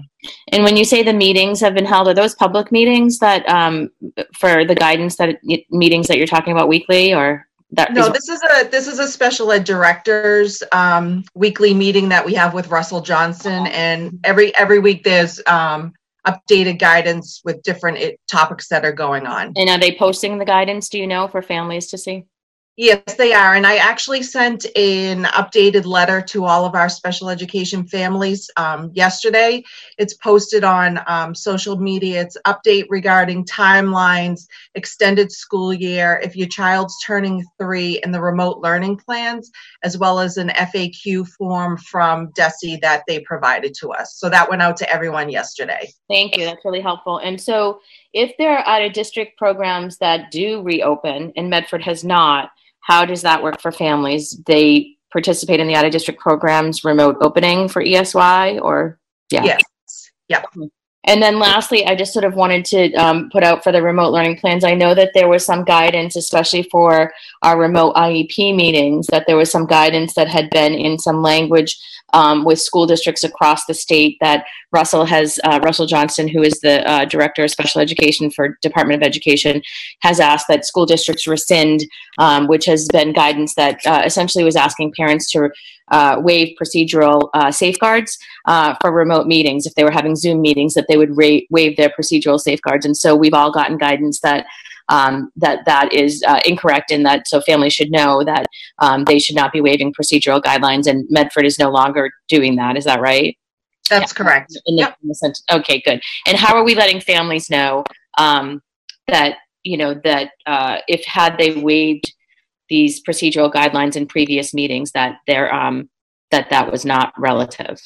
So the information is also included in the letter that I sent out to families that we're no longer re- requesting it, but um, anything before, I think the, the timeline was before May 1st. That's the guidance we received to use that um, statement. And after that, they're null and void. So um, most of the team leaders were just reading a statement. We weren't asking parents to sign off on it. So that going forward, it would be null and void. Sure. And did DESE give guidance that before May 1 it's not null and void, or do you know? Sorry, there's I, I don't know specifically. Can you guys I just hear? know that that was the, the date that it came out. Okay, so I'll double, I'll, I'll double check on that. Thank you so Can you much. And um, this is, thank you so much. And that's very helpful. Thank you, Ms. Bowen. If we could go to number five, report on student engagement during closure two, Dr. Marice Edouard-Vincent. Yes, so I'm gonna um, share my screen just for a moment, this report.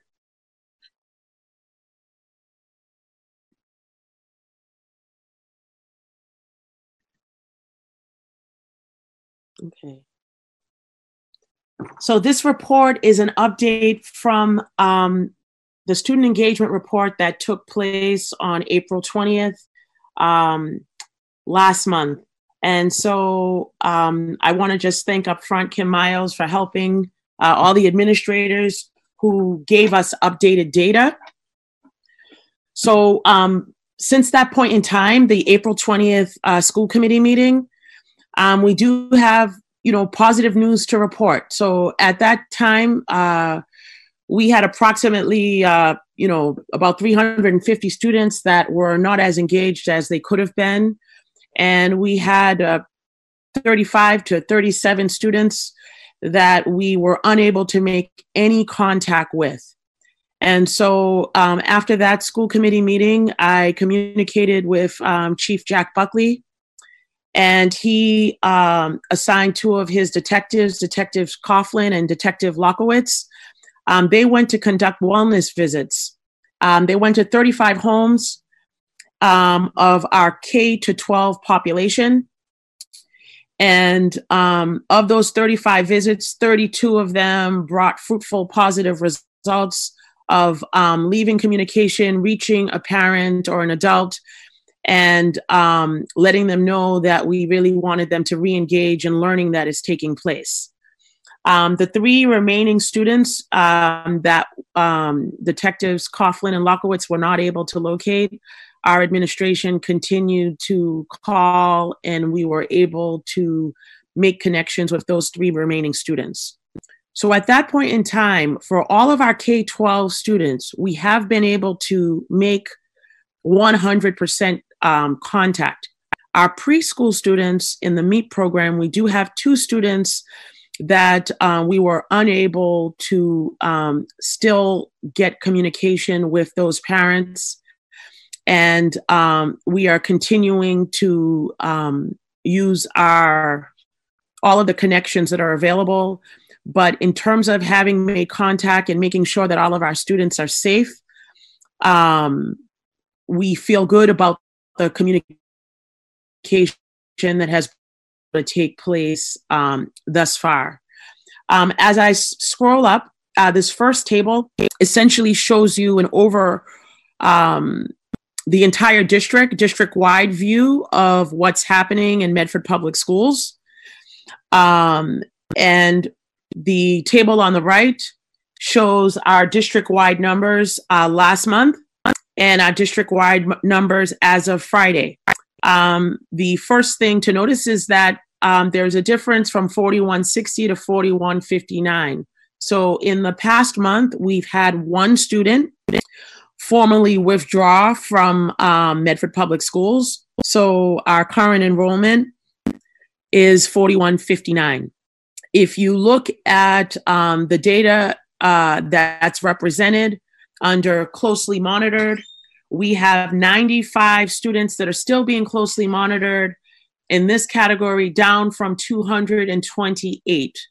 So there is still a segment of the population that um, we know are not as engaged as uh, we would like them to be, but we are um, working with them and um, guidance, our adjustments counselors, um, everyone is working collaboratively on that end.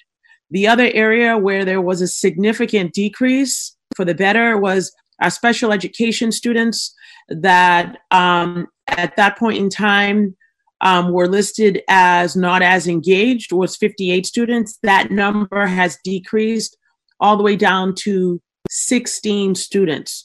So um, we were really, really pleased with that number. We also, again, um, from Jones, Miss Bowen's report that was just previously um, presented, uh, about the specialized plans that over 800 plans, remote learning plans that um, were created from the last time we met to this time, which is a tremendous feat. And so I thank you, Joan, for all of and your entire special education team for all of their hard work on accomplishing that goal that we can say 100% of students in Medford Public Schools has um, a remote learning plan, which is a great accomplishment. So I think um, that work is an example of seeing the significant decrease of students that were not as engaged, that number dropping down from 58 to 16 um, students. And for our EL population, our English learners, another decrease where when the um, original uh, data grab took place, we had 64 students that were not as engaged and um, when we went and did the second pass, that number dropped down to 37 students. So um, we are pleased with the progress that has been made, that we've made contact um, with our students. And again, trying to see what are the other things that we're able to do to um, continue to support teaching and learning um, from now through the end of this school year. Uh, page two just shows the overall breakout of the remaining schools. Um, but again, um, this the the overarching district-wide view really gives you a clearer picture that um, a significant dent was made in the efforts um, of administration, the efforts of teachers, reaching out, um, trying to connect with all students, and keeping track of who is engaged um, and who is not as engaged and trying to get additional supports for those members and for those uh, students who need it. Those are my remarks. Thank you, Dr. Edouard-Vincent. Um, Member McLaughlin. Thank you. Um, uh, Dr. Edouard-Vincent, for the closely monitored, is that number inclusive of the EL and special ed students not engaged? The closely monitored, uh, not engaged. So, in other words, is the 95, the closely monitored, does that include the 37 and 16 EL students and special education students? In other words, are those students being closely monitored? Is that inclusive of that number? You know what? I I am not sure. I'm not sure if Dr. Cushing or another member of the team for that particular uh, closely monitored. I thought it was, I don't know if, if it was, if, if the closely monitored is all or it's like a double count is what you're asking me. Are they represented twice? Okay. I'm They- not sure. they are If you not give me a moment, I- Dr. Cushing. They're not, sorry, they're not represented twice. Okay, but that, thank you. And that said, they, but they are being closely monitored for that not engagement. Correct. Correct. Thank you. Thank you. Thank you for this great report. It's good progress. Great progress, yes. Um, is there any, if there's no other questions, we are going to move on to number six, report on elementary EL newcomer restructuring plan for um, school year 2021. Mr. Paul Teixeira. Good evening, everyone. Um, should I be sharing the PowerPoint? You all have it. You have the handouts. Uh, how would you like me to proceed? Would You you like me to share it. share it, uh, Mr. helpful. Teixeira?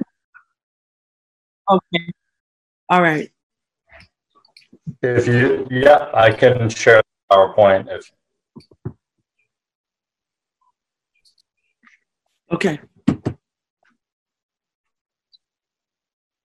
All right.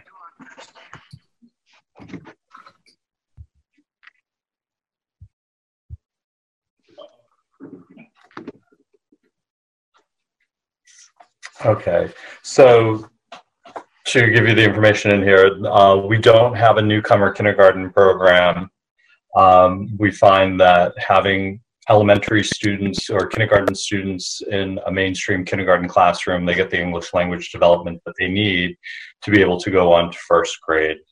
Uh, last year's data, we had um, 19, we had 21 newcomer uh, kindergarten students. Only two of those needed to go to newcomers in grade one. Our newcomer grade one and grade two classrooms are at the Brooks Elementary School, and grades three, four, and five are at the Roberts.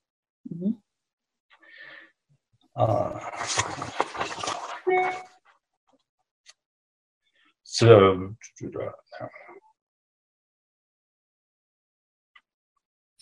all right.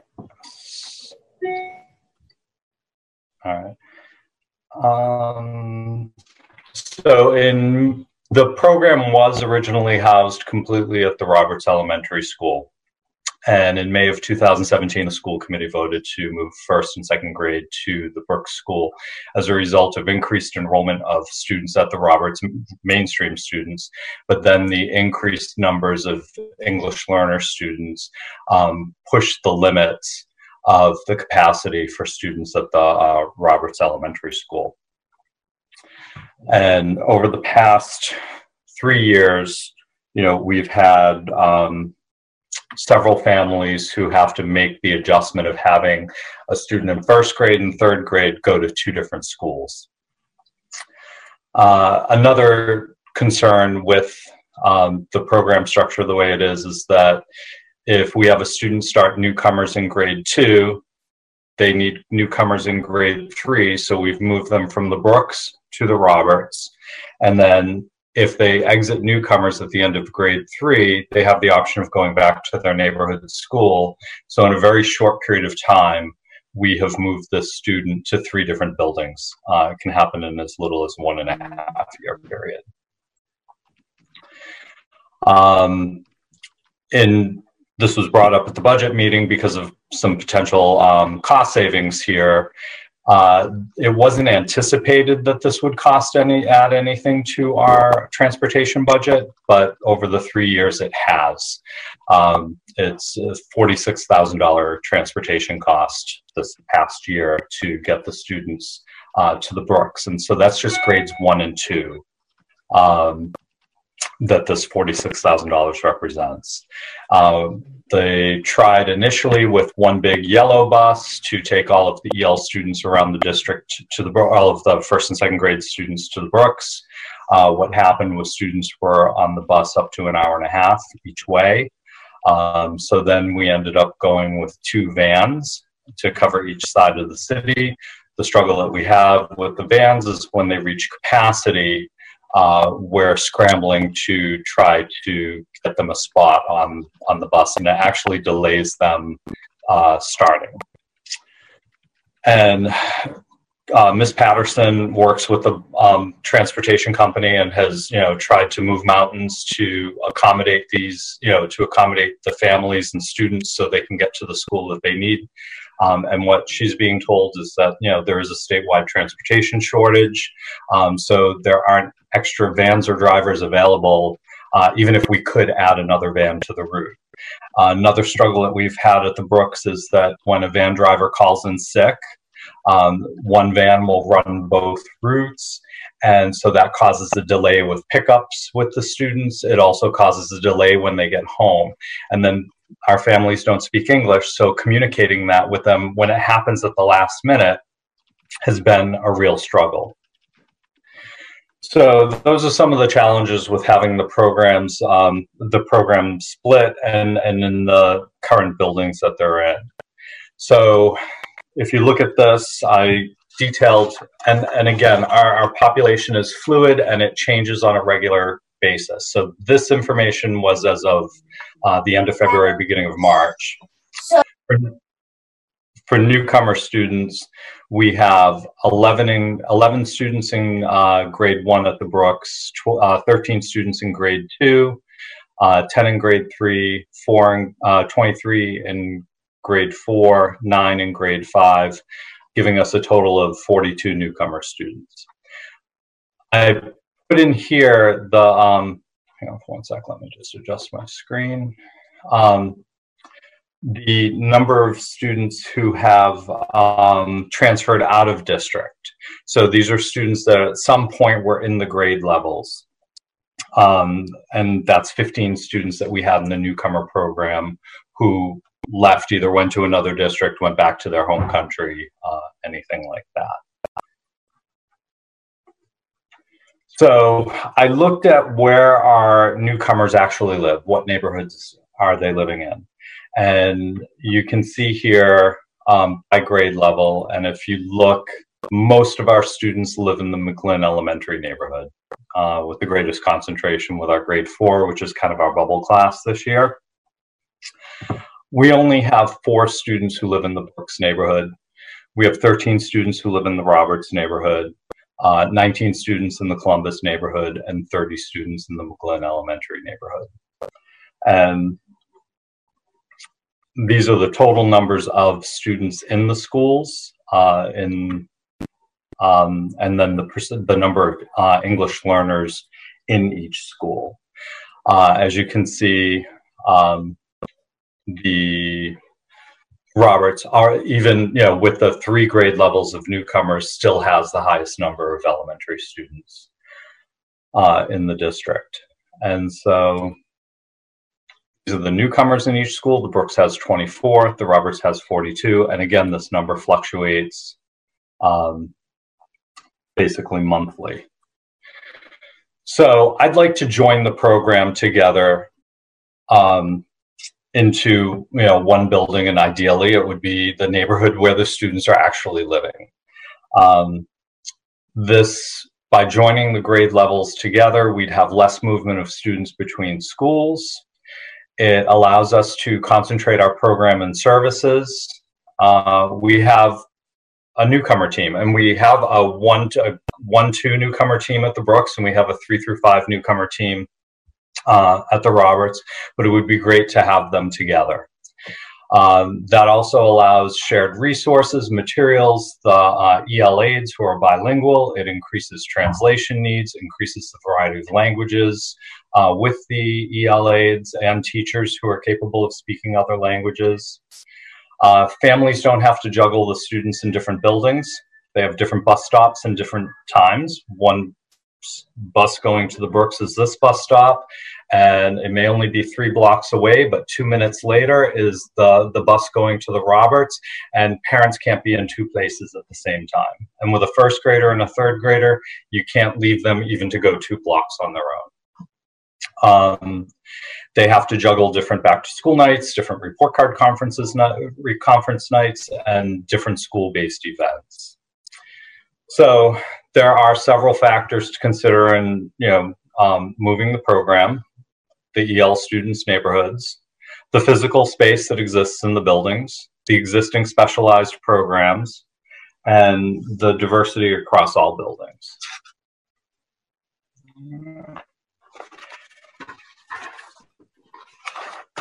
So geographically, it makes the most sense to move the newcomer program to the McGlynn Elementary because that's where our students live. But if we were to do this, this is what the numbers would look like. And um, that, would push the McGlynn Elementary uh, school up to 546 students, with 138 of them being English learners, and they would have the highest percentage of English learner students in the district. If we were to consider the Columbus Elementary, it would bring their numbers up to 444 total students, with 133 of them being ELs, and that would put 30% of the English learners at the Columbus Elementary School. And if we were to consider going back to the Roberts, to the old model, that would push the Roberts numbers up to 588 students, with 111 of them being English learners, and that would be uh, 19% of the student population.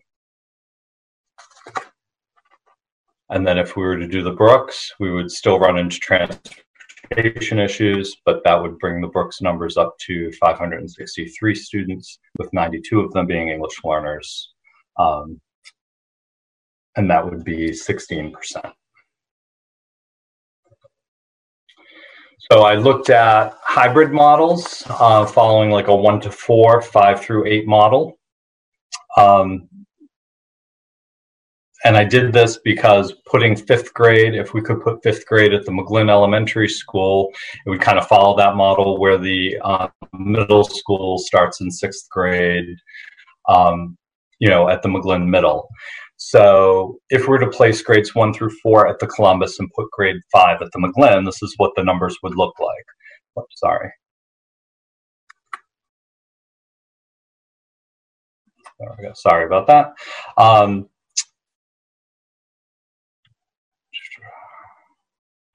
so the new total for the McGlynn Elementary would go up to 503. 95 of those students would be ELs, and that would be 90, 19%. The Columbus would go from 378 students uh, to 421, with 110 being English learners, and that would be 26% of the population. And then if we were to consider a hybrid Roberts McGlynn, um, the change, same change would happen at the McGlynn with the 19%. The Roberts would just really go up um, to 565 students, giving them 88 um, EL students um, in, in there, which would be 16%. Again, looking at where they live, the Roberts, you know, the two top schools are the McGlynn Elementary and the Columbus in terms of neighborhoods. So Roberts is outside of um, their neighborhood. And that's the presentation. So um, I can take questions right now.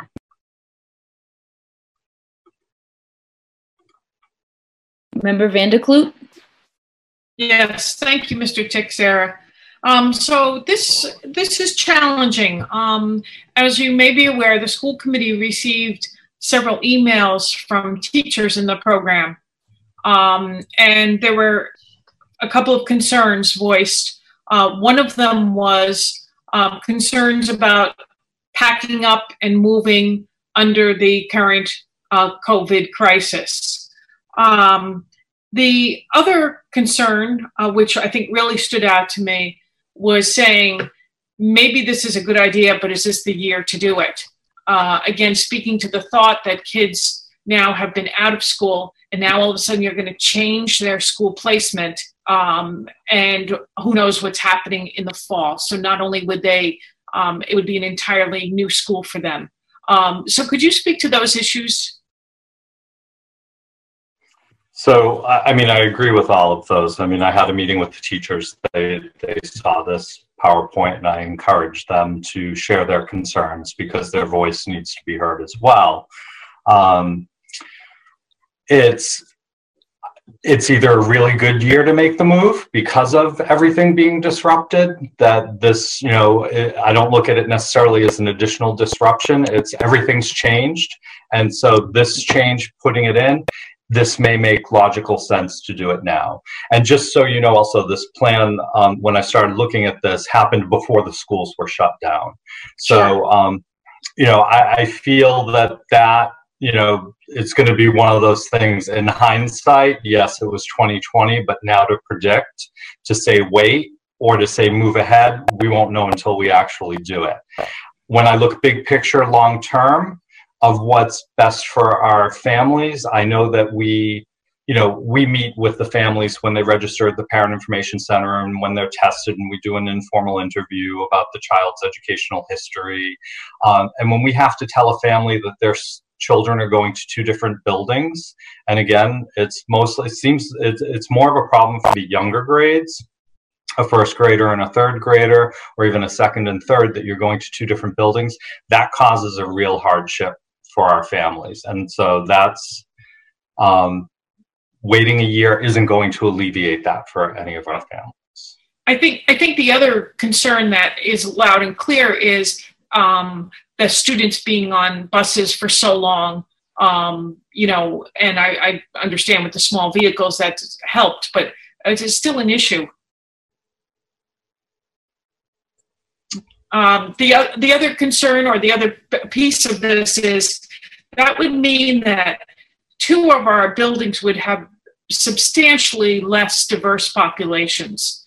Um, and um, I'm a little concerned about that, um, but maybe you could speak to that.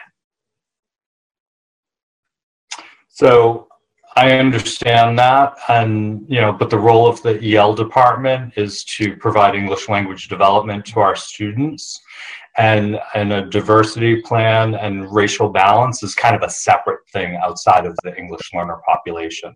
It is, I think, a legitimate question and it's something that needs to be addressed, but it's almost like that's a separate issue of how we can better racially balance the uh, elementary schools. So, from an education standpoint, um, you believe that the students would be best served um, by making a change like you've suggested? Yes, because I think it would increase um, parent and guardian involvement in the schools if their their neighborhoods, you know, their neighborhood schools and parents aren't divided between two different buildings.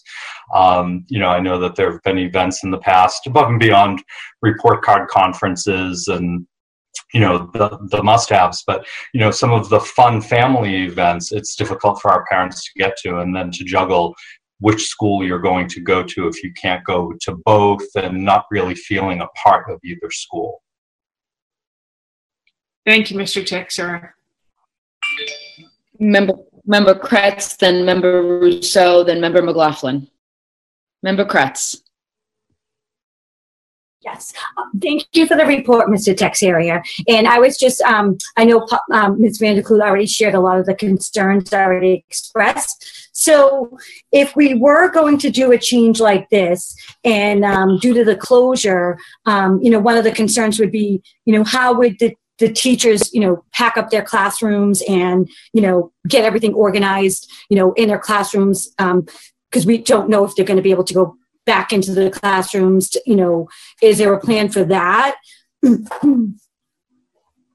so we don't have a current plan for that because everything is dependent upon when anyone can get back into the buildings so whether it's to move or to you know clean up from this end of the year and prepare for next year, mm-hmm. you know, we'll follow that guidance and give mm-hmm. whatever support we can to the teachers with, you know, buildings and grounds and getting stuff moved for them and, mm-hmm. you know, hopefully giving them the time. But that's some of those factors are beyond our control when we can let, you know, them into the buildings to do that. Yeah. And what about um, communicating to the parents? Because I know that we we often hear that there's not enough communication. Um, would there be, you know, Zoom meetings with these families? Like, how could we get the word out to these families if we were going to make a change to um, to share the information with them, or maybe get some feedback from them before going forward with the plan? Mm-hmm.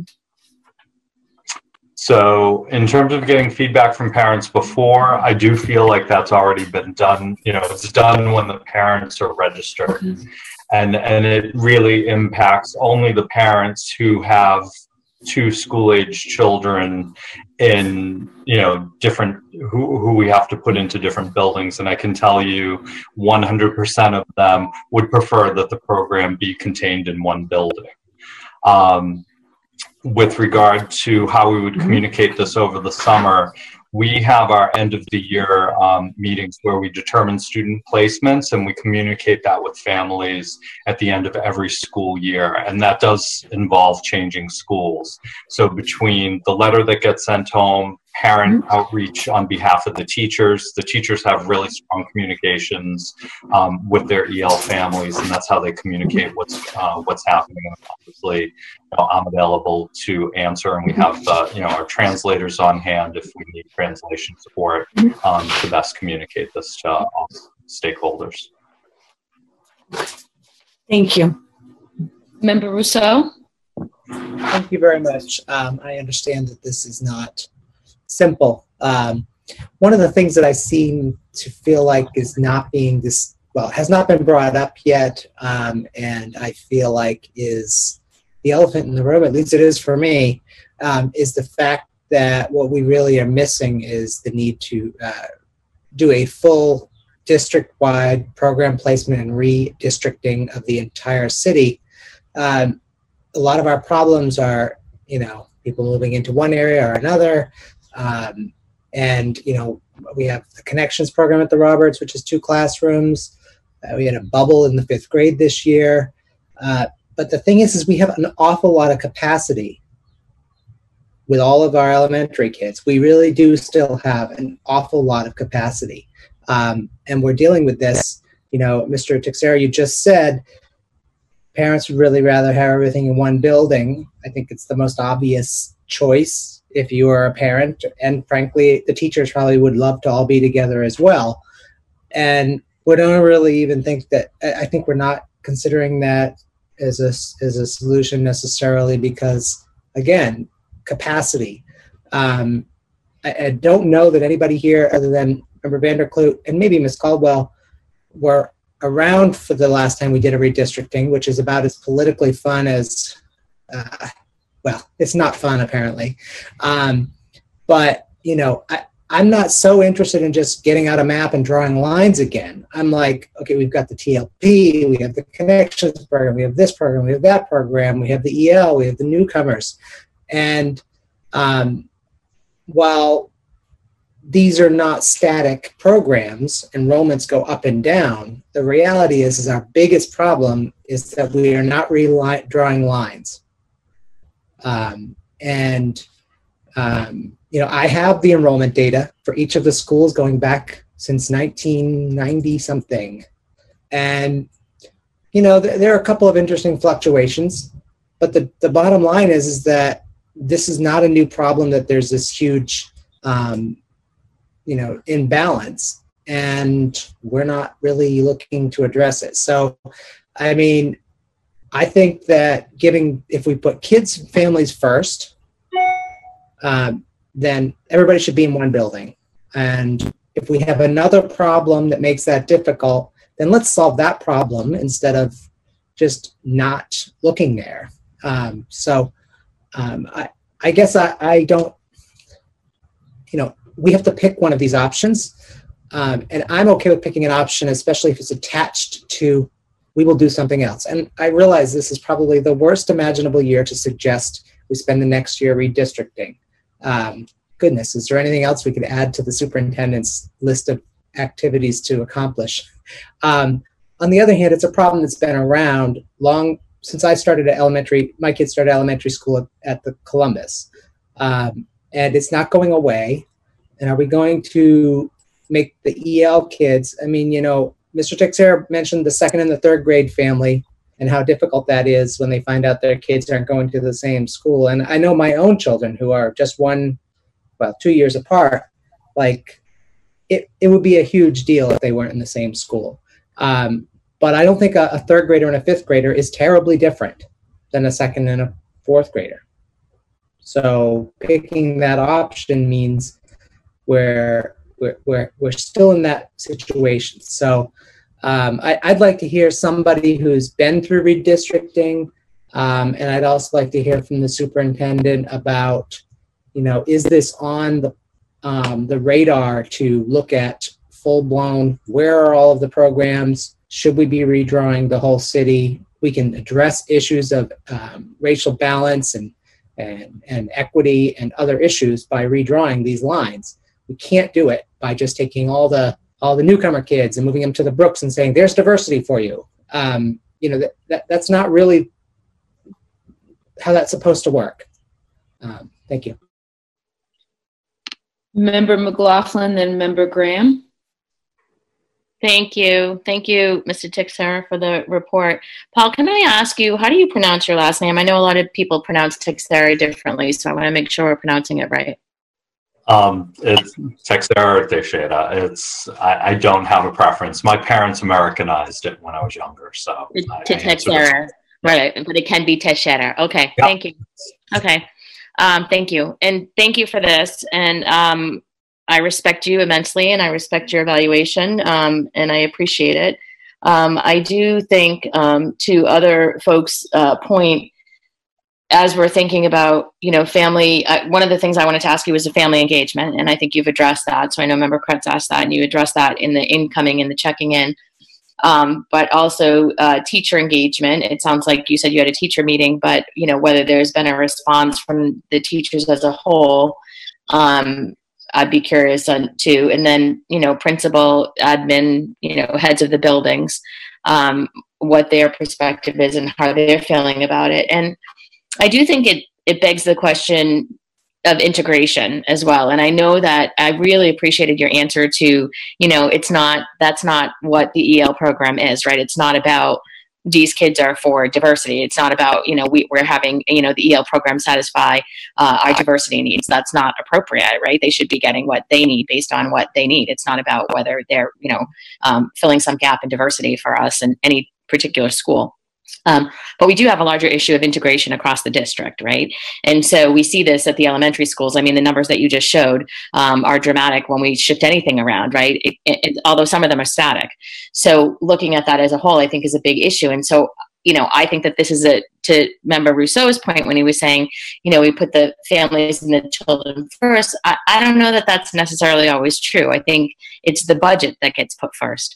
Um, and so it's the same with the kids with disabilities. They are put into the school programs, you know, per, in, oftentimes, and not necessarily um, in their community school or whatever. And we understand to some degree because look at the cost that's cited. It's 48K or 46K, I think you said, to transport them to a different school. So there are other factors that are on the table here. But I think as important as cost um, and, and family engagement and teacher engagement and program um, needs uh, is the issue of integration uh, across our district, and it should be part of the conversation as well um, at all levels.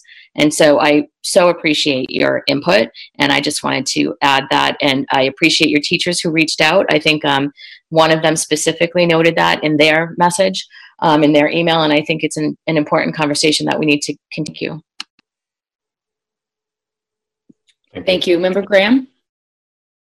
Um, Thanks, Paul, for your report. Um, I don't feel like there's a lot of question in my mind that what's best for these students is for them to be in a building that is not clear across the city from their home and that they don't have to bounce around and have their siblings be in other buildings. So I, I feel like that to me feels like the right thing to do for the for the kids. Um, but in this moment, one of the things I'm really concerned about is the administrative work on all parts that it would take to do this well. And knowing that we may or may not be back in school in September, knowing that all of our teachers would be getting used to new building norms and principles and schedules and all of that. And also knowing that all of these same administrators are going to be all hands on deck trying to figure out, you know, creating crystal balls and trying to figure out what September may bring and what that means. I, I just have a huge concern that we're going to try to bite off more than we can reasonably chew, and that these kids who are trying to do um, right by are going to be sort of in, unintentionally given the short end of the stick, um, or that families will feel upset by what we didn't do um, because our bandwidth just is simply not going to allow for us to do all of this exactly the way we want. So uh, for me, I'm I'm really concerned about not that we should put everybody in the same building, or even that we should um, think about districting in a broader sense, but in this particular move, in this particular moment, the weight of the work that it would take to be successful at it feels like something that has to sort of drive our, our immediate decision making. And I, like I said, I share those concerns because under ideal circumstances, this would be challenging. But like I Right. said, it, it could go either way. Well, okay, things are already in an upheaval. And so we could make this, you know, transition seamless for our students and families. Um, you know, I'm confident that, you know, I can do what needs to be done with the support of the administrative team and the principals to do right by our families. I do believe that. I do believe we have the capacity. Again, not knowing what is coming down the pike is the unknown that you know could throw it off. But I still I do have confidence in the administration that we can successfully pull this off. Thank you. Um, if Mayor, can I ask a question based on your four scenarios? Oh, sorry, M- Ms. Caldwell. Oh, thank you. Um, while I agree with the school committee that this is such a tumultuous time to do this kind of work, um, I feel that the recommendation of Mr. Teixeira to do the hybrid model between the Columbus and the McGlynn would be a good thing for the students and the children. I've watched Paul Teixeira work for a few years now, and I know between, um, I know his heart is with the students and with the families and I know that's what, what he wants to do for them. So I think if I can say anybody could pull something like this off with the assistance of the administrative team, Mr. Teixeira can do it. Thank you. Thank you, Ms. Caldwell. Um, I ju- just, my question revolves around just the space needs of our four elementary schools. Has that been evaluated um, based off the chart that shows the shifts? Yes. Thank so you. when I originally presented this, it was to central admin, then to the principals, so people could give their feedback, um, and then to the teachers, so we could get their feedback. Member Ruseau? Thank you. Um, so if we went with a Columbus McGlynn hybrid, um, would the Columbus be a one-two classroom, a three-four classroom, and then would the McGlynn actually be a five-six classroom? No, um, because of the numbers of newcomer students, and again, that fluctuation that we have, we have it by grade level. So even though, so it would be a first grade newcomer classroom with one teacher, second grade newcomer classroom with another teacher, third grade with another teacher. We wouldn't do the hybrid because it would be a, a violation of civil rights for English learners to not have um, access to their grade level curriculum. Oh, yeah, I'm sorry. I'm thinking of um, the, the connections program as the combined classroom. That's where I was getting that. I'm like, I, I know that's a thing, but it's not for newcomers. I'm sorry. Um, so, so the, the fifth grade newcomers um, would have, I mean, I- I'm just thinking from like staff collaboration and, and I mean, and I, I don't, my, none of my kids went to the McGlynn Elementary or middle, so I have to forgive me for not understanding how that would work. But would the fifth grade newcomer team just be part of sixth grade newcomers at McGlynn? And I see Diane's Um, hands up. So Ms. Ms. Caldwell, teacher- uh, Ms. Marino, or Ms. Texera, either way. The um, so there's already a team of EL teachers at the McGlynn who do the pullout, and there are three teachers, and they, they the fifth grade would be a part of that team um, of teachers with a, a hybrid of being part of the sixth grade team where the students would be most likely going to next year because it's unlikely that a student gets exited from English learner program completely after one year. They'll either need a second year of newcomers and then they remain in EL for, you know, a few years after that. So there's that continuity in, in programming. So although the fifth grade would be the only elementary program there. In the past, they have, you know, had, and, and Ms. Garino can speak to this better than I can because it was prior to my time, but go ahead. Okay, thank you.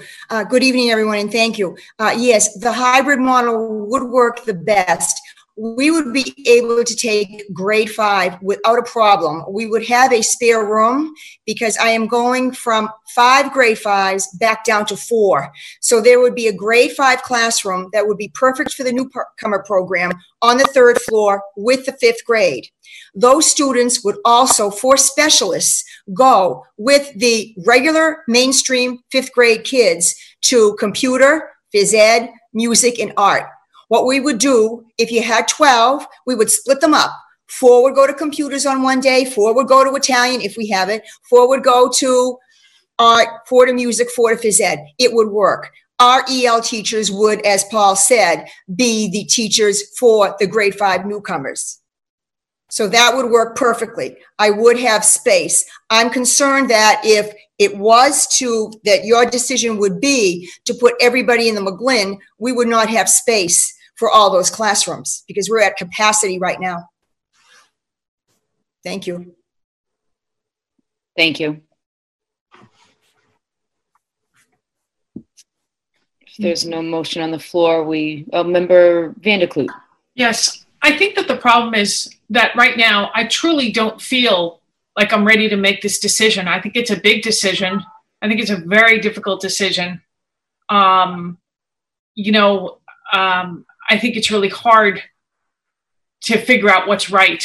Um, you know, Mr. Teixeira can, um, how much, you know, are, you brought this to us. I know you gave us a forewarning. Do you, um, does this need to happen now, our decision, in order to put it in place for next year? Yes, I would like the decision to be made now in order to move forward because I'd like it to be clear cut. So it is it is definitely going to happen. Um, so yes, I would be looking for your decision tonight. So and, then between the options, um, are you more in favor of the split between the Columbus and the McGlynn versus all Columbus? Yes, um, because what that does is, and again, our numbers fluctuate tremendously by grade level. And if you look at the chart, that rising fifth grade or the fourth grade, current fourth graders who are the rising fifth graders, that's a huge number. And last year it was the third grade we can never predict. So by having the one to four, five through a kind of model, it takes the pressure, the enrollment pressure off of a single elementary school if they're juggling four, which I think is what the committee's original plan was when they moved the first and second to the Brook. So, you know, to kind of take that pressure off of a single building with um, increased numbers that we can never predict. Mm member Stone, and then member McLaughlin, and then member Graham, and then member Ruseau.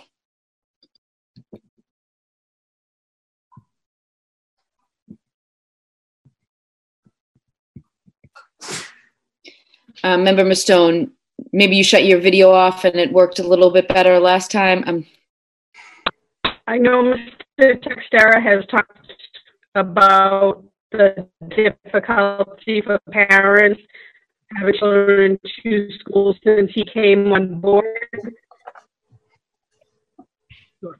Yes, difficulty Sure. to have two students in one Okay. in one Um, gr- school. Mr. Teixeira has told us about the concern he's had for the families who have young children in two different schools since he's come on board and has been such an advocate for those families. I would like to make a motion that we Yes. And I'd like to make a motion because he is the director of the program and talks to these families regularly. And if this is what he's suggesting is best for the families, then I would like to make a motion to go with his um, first choice, which I believe is the Columbus grades one through four in the grade five one. I, we heard from Ms. Carino, and I'm sure Mr. Teixeira talked to Ms. Kay, that they talked about the logistics of it all, and to support Mr. Teixeira and his unbelievable program, which everyone talks about how um, well it's run and his vision, and I like someone to second that. I second it, Mea. Thank, thank you, Member for Stone. Second, that was a motion to go with Mr. Teixeira's first recommendation, which is to have one through four at the Columbus and fifth grade at the McGlynn. Is that correct, Mr. Teixeira? That's your recommendation? Yes. Thank you. Um, Member McLaughlin, did you want to speak or are you good with seconding that motion? I just wanted, I wanted to say I second it, and also um, I appreciate Mr. Teixeira's uh, uh, looking out for our families. I was going to ask what would be different if it was done next year versus this year, but um, to Mr. Teixeira's point that everything is really going to be up in the air, um, you know, um, change is going to be in the air anyway. So I think uh, why not uh, make it happen and and also um, respect Mr. Teixeira's expertise in this realm. Thank you. Thank you. Member Graham, then Member Ruseau. Um, I think I just have a more procedural question about whether these kinds of things always come for a vote of the school committee. They feel sort of operational to me. So uh, I'm just trying to understand like, is it policy? Is it budget? Like, I'm just trying to understand what our role is here um, in this vote. So I brought it to the school committee because it was something that was voted on by the school committee in 2017. So I'm looking to undo something that was voted on by the school committee. Got it. Member Ruseau. Thank you. Um, it's sort of a bit of what Miss Member Graham just said. You know, I mean, as I feel like uh, I've spent a lot of the last couple years trying to assert school committee authority, I think it's also very valid to remember that when we don't have authority, it's kind of important that we not assert something where we don't have authority. I mean, this is a decision, as far as I can tell, fully within the superintendent's purview. I think it's nice that we know that we can provide input and that you know a lot of the community might reach out to us and it's an interesting conversation but i don't feel like we have this authority to vote to do any of these options. So i i certainly i, I know it's been motioned and seconded and i would certainly support this but i think it's really important to know what is our authority what is not our authority. There's plenty of gray i get that but to me, this feels like it's 100% not our authority unless we're spending an extra million dollars a year or something. So, thank you. A member McLaughlin. I'm going to motion to the previous question, please, for the motion that's on the floor. Um, and then also just to add that it has budgetary ramifications among others Mm-hmm. and there's a policy related to it and transportation. So um, we can have a policy conversation, you know, in subcommittee or refer that aspect or question to subcommittee if we want to. But I would uh, motion to previous question for um, Ms. Mustone's, Member Mustone's uh, motion to move this forward and the second that we have on the floor, please. Thank you. If, if I may ask just one more question, Mr. Teixeira, did did we or the finance team work on transportation costs for this plan? So um, we're in the middle of that um, before the um, buildings were closed. And it is because the Columbus and the McGlynn are actually closer to each other geographically. Um, we, we think with our current addresses, there are four students who reside in the Brooks neighborhood, and they were looking into whether or not they could get a seat on a regular school bus or if we would still need one of the vans. Um, and I don't have that answer for you um, right now. Also, with those four students, I don't know who is going to exit from the program at the end of the year. So that's that was four back in the end of February, but that number may be one, two, or zero. Um, and then also, we don't know if we would have new students move into the Brooks neighborhood. Um, but that was the the one area that um, may require special transportation. Okay, so your recommendation, what's best for the families is the split plan between the Columbus and the McGlynn, and then we're assuming that there also will be a cost savings because the Brooks. There would definitely be a cost savings of twenty-three thousand dollars because we wouldn't need the two vans. Uh, Okay. we may need to keep one. If we can eliminate that second van and do it all through our regular bus routes, that would save another twenty-three thousand dollars. Okay, so double win. So motion on the floor by member Mustone, seconded by member McLaughlin. All those in favor? I think we should do a roll call. Vote, please. Motion for, uh, yep, call for a roll by member Van der Kloot. Um, Member Graham? Yes. Um, Member Kreatz? Yes. Uh, Member McLaughlin? Yes. Member Mustone? Yes. Uh, Member Ruseau? Yeah. Member Van der Kloot, yes. Um, Mayor Lungo-Koehn? Yes, seven in the affirmative, zero in the negative. Um, motion passes. Mayor, Member Ruseau. uh, I'd like to make a motion that the administration provide a report, I hate the word report, um, a statement on whether or not they're planning to discuss redistricting this entire system, including programmatic changes. So just an answer to that question. Yeah. I, I, I don't expect them to know the answer off the top of their heads, but I would like to know, is that actually on the table and what does that mean when it's on the table? Paul, could I, could I ask you to repeat that? Sure. The motion is that the, the administration will provide an answer to whether or not we are uh, looking at redistricting to Member address Ruseau, various Member Ruseau, maybe a motion for June 4th meeting since it's not on the agenda? I don't know how you're, you relating it to the prior vote? Well, I I mean, it's certainly related to this vote we just took, in my opinion. Uh, I can certainly just add it to the agenda. Um, Member Van der Kloot.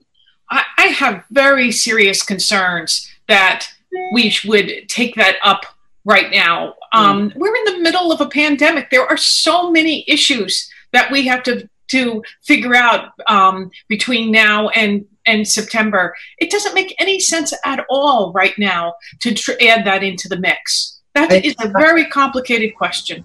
Member Vanderbilt, I agree. It was a problem that should have been addressed five to 10 years ago. Um, and I wasn't on the committee then. So, um, I mean, w- if we were to move this program to the Roberts, they would have had 210 more kids than the Columbus. This is not a problem that can wait. Wh- When's a good time to do something that is this politically unattractive? Not in the middle of a pandemic. Not in an election year, which is every other year. So, I mean, I'll just, I'll, I'll withdraw my motion and put it on the agenda. Thank you. Thank you. Um, okay, so on to new, old, is there any old business? No, um, okay. No, communications, are there any other communications? Nope. And number 10, new, new business. Number one, be it resolved that the summer break for the school committee shall be canceled for July and August. The committee shall meet at least one time each month, but more if needed to ensure a smooth oper- opening in September. Offered by member Ruseau. Seconded by member Graham. All those in favor? Aye. Aye. Aye. Seven in the affirmative, zero in the negative. I'm in favor. Yep. Motion I just passed. have one question, or I just wanted to, you know, mention that I, um, I continue to work my, um, I work 12 months out of the year. So, um, the meetings would have to be, you know, the typical four o'clock, the earliest time that I could meet. I just wanted to mention that. Absolutely. Thank you, Member Kreatz. Before and after school leadership team use this period of school closure to conduct a comparative analysis of local after school operations and rates and a recommendation for rates for the for the 2020-2021 school year. Further be it resolved that the team presents a report to the school committee that includes a detailed review of revenue and expenses across the program.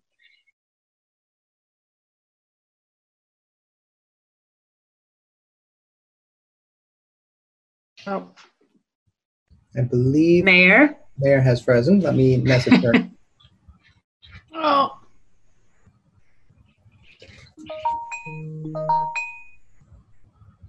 Um, until she gets back on, I will read this actual motion since I'm the vice chair, unless she unfreezes. Okay, I'll just read this after I finish chewing my candy. Sorry. Um, um, so number the uh, the motion is be it resolved that the before and after school Can you hear leadership. me now? Yes. Oh, okay. oh, I'm sorry. I apologize. I don't know what happened. I'm, It's off or something happened. I have no idea. Can you hear? Are you on, Mea? You okay? Okay. uh, Can you? If if not, I'm sorry. I'll log out and log back in if this doesn't work now. Um, be it resolved, the Medford before and after school leadership team use this period of school closure to conduct a co- comparative analysis of local after school options and rates and a recommendation for rates for the 2020 2021 school year. Further be resolved that the team presents a report to the school committee that includes a detailed review of revenue and expenses across the program. Be it also resolved that the team implement options to modernize the enrollment processes and remove in-person requirements. Be it also resolved that the report will provide our operational contingency plans for the next school year that outline what services can be provided under a variety of scenarios. The team will provide a comprehensive report before and after school master plan for 2020-2021 school year to the school committee no later than June 1st so that rates can be set for next year, offered by Member Graham. Member? Graham. Member Graham's motion and then Member Van der Kloot. Yeah, um, I just wanted to say that I wrote this motion, what feels like a few hundred years ago now, and um, to, I, I'm really flexible on the June 1st date. I just know that um, we do have to execute on these plans. So um, I don't know what, I'm open, superintendent, to the right date here, but I would like to see us really think strategically about this program. Um, I think we've already heard that we have financial concerns in the in all of our revolving accounts. Um, we want to sort of make that whole process less opaque, and I feel like um, we have staff um, currently employed through this school closure who probably have time that they would never have otherwise had to deal with something like this. We're also working with um, Miss Megan Fiddler Carey. She's going to be um, collaborating with the administrative team, so we can also have her involved in um, attending the roundtables to be part of those discussions as well. So it definitely is on our radar, and we're working um, hard at trying to come up with some plans.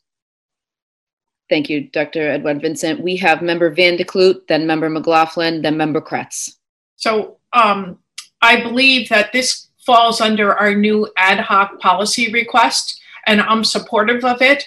Um, in keeping with the policy, my understanding is that we would uh, vote to, to determine um, that the school committee wishes to move it forward to the superintendent, and then the superintendent at our next regularly scheduled meeting would uh, let us know when, when the expectation is that they would have it uh, ready for us. Member McLaughlin. Uh, it was the same for me. It was a procedural question um, because we had uh, had a whole process that was discussed on how we were going to be requesting reports um, moving forward. Okay. Member Kreatz.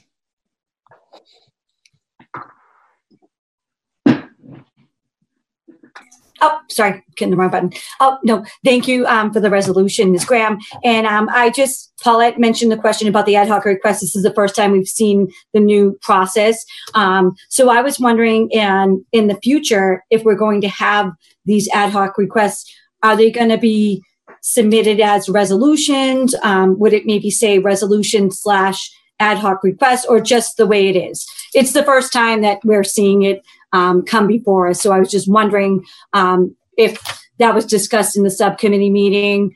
Um, Mr. Ruseau, if you if you might know the answer to that, because it, it says in the instructions there was going to be a form submitted. So, but I, I thought it was an ad hoc request. Yeah. Okay, thank you. We will follow the procedure and put it on, uh, have the superintendent review it for the next meeting and give us a date. But hopefully we Oh, can we- get Mayor, started. we should vote on it. The school committee needs to vote to.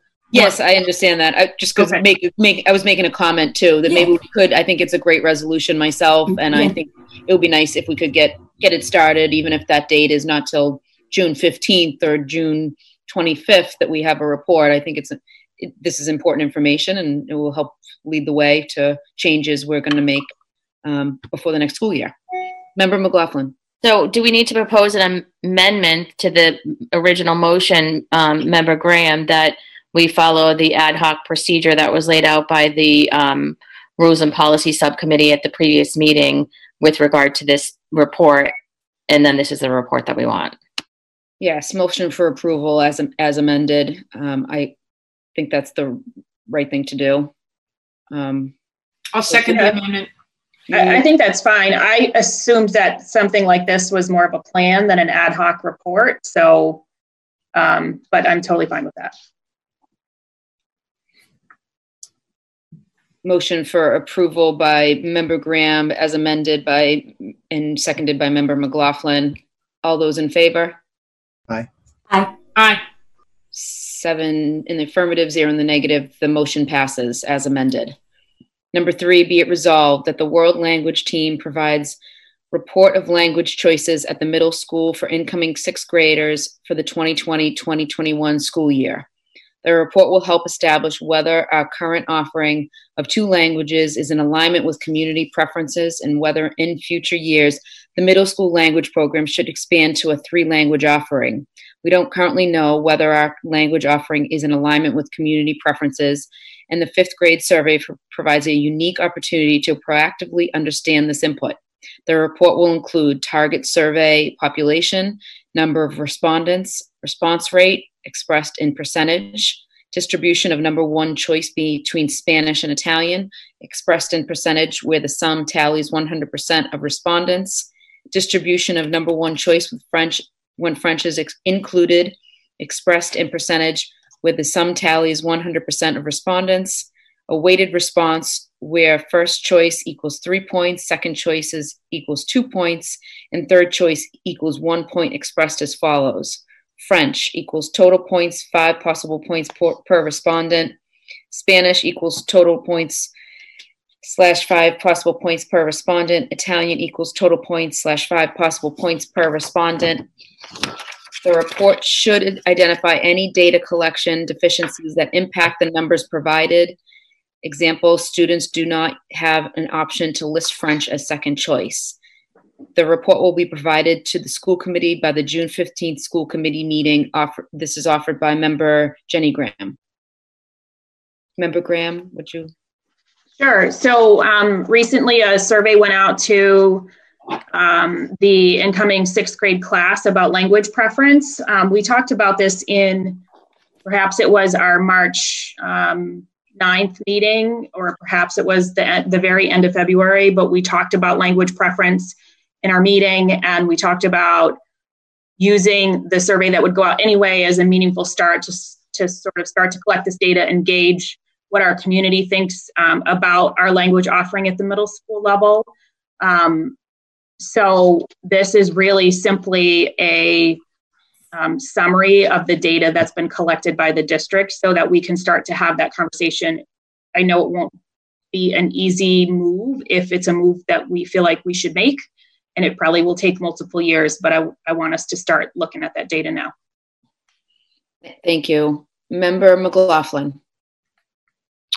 Um, I think it's a, a great request. I do also have procedural question about the ad hoc report request and that we follow procedure with that. So I would want to amend it that the with the procedure being followed, and then also ask um, the superintendent, you know, if the June fifteenth with everything else that's going on is reasonable. I'm not sure with the data having already been collected, but I'd be curious about that. And then I would also ask um, for the and maybe this is a divided motion or uh, uh, I'll defer to my colleagues to help me out here, but I would also ask why we are not considering other languages, especially knowing that, um, you know, Portuguese and um, I think it's Arabic and um, I'm not sure if it's Mandarin are the other three primary languages spoken in our district and why those were not considered as or would not be considered as part of the conversation.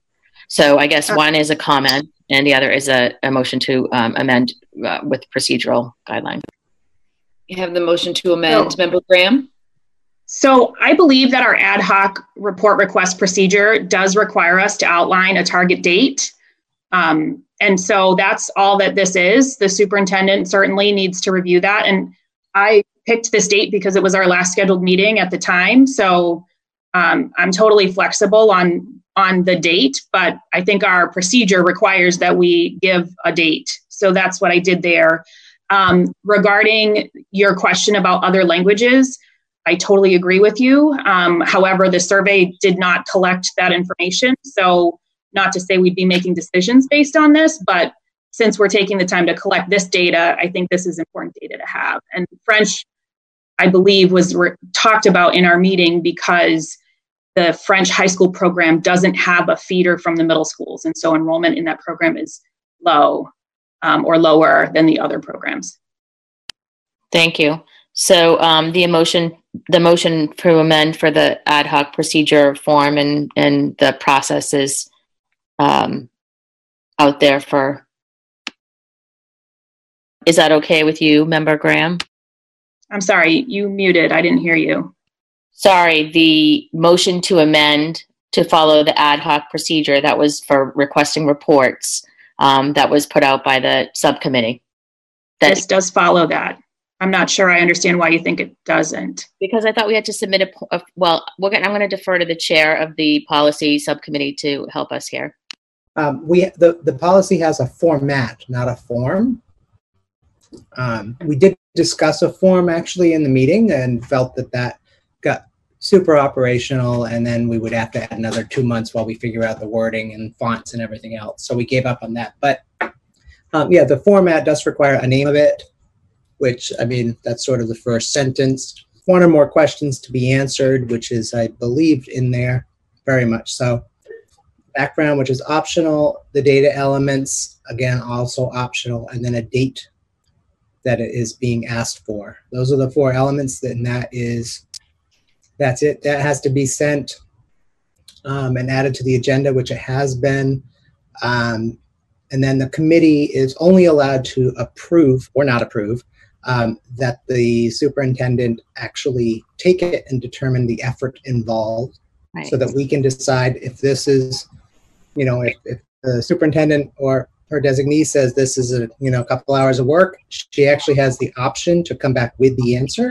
Right or to return with the answer with the actual report. She can return with the report if it's so easy and quick that it makes no sense to waste time on the agenda. Or she can return and say, that's six hours of work, that's two months of work. We can't even figure out how to do it. Thank you. That's exactly what I needed. Thank you. I know that we're all on that subcommittee, so I needed the clarification. So I guess the amendment is to um, is to add to the um, motion um, that this is moved to the superintendent for um, the next meeting to give us feedback on the amount of uh, work or labor that would be involved in this um, before voting. Mayor, Member Van der Kloot. I just have a quick question, and I think um, I think it's uh, Bernadette that it needs to be directed to. Um, so what I, I don't really understand is did the survey, was there already a survey of parents? And um, then, Bernadette, I see you shaking your head. Yes. Mm-hmm. So if there was, um, we already have the information. It just needs to be collated. So I do, I do have the information. The survey is continuing. So we are on the third, the third round of trying to get data so the the next the next step is i'm probably going to have to send out a physical mailing. So the, the process of getting the data has not been has not been easy. So it's done through a google form. So in terms of what data you're looking for i can give you almost all of that data from what i have collected and what i will continue to collect. But the way that the question was asked about french it was done so as a research question Mm-hmm. Right now, we have two language that, languages that are offered the Italian and Spanish. I did not want to confuse people by making them think that it was a definite that French was offered. So I entered it as the last research question, which I asked them if French was an option, would it be your first choice? So, where you're asking for the identification of a first choice, second choice, third choice, that data in, in that type of an order, I'm not going to be able to give you. I am going to be able to give you how many people, how many respondents identified French as a first choice. So, I think that the data is valuable. Is it as complete as it could have been if I understood what would have been asked prior to um, sending out the survey? Perhaps, but I do want to say I, I wanted to be cognizant of of um, people. I didn't want people, parents, to feel like it was a definite that French was was an offer. Right. So I, Uh, I but- tried to balance that. Right. And I think that, you know, ultimately we need to be asking not just one grade, but a far greater uh, amount of, of parents. And uh, also, I think that the issue that was raised before, maybe by Jenny or, or Melanie, was that we might also want to, in the long term, figure out um, whether there whether there's another language which people have um, more concern about. I think that this is a right now it's a good step. It's a step in the right direction. I think we can move the question, except that I see that Jenny's got her hand up. Member Graham. Yeah, so um, I just wanted to respond to Bernadette's um, comment about the choices. Um, one of the things that I asked for were any caveats in the data, and I believe a caveat about how the the way the form was created does not allow for us to give that answer um, is exactly why I identified that as something the report should outline. So uh, my hope is that when we do this kind of reporting in the future, we would do so so that the collation of the data is less labor intensive than this will be um, and sort of more angled towards that kind of efficiency. But in the meantime, it is absolutely possible to do this with that, with any sort of data um, deficiency deficiencies identified. I mean, this is the starting point. We're not going to make any decisions based on it. So I still think it's worthwhile for us to do that ranking to understand that preference. Member Ruseau? Thank you. And um, I believe we did the foreign language budget prior to losing the funding from um, the Italian consulate. So this has budgetary consequences that we have to discuss this year before we can approve our budget.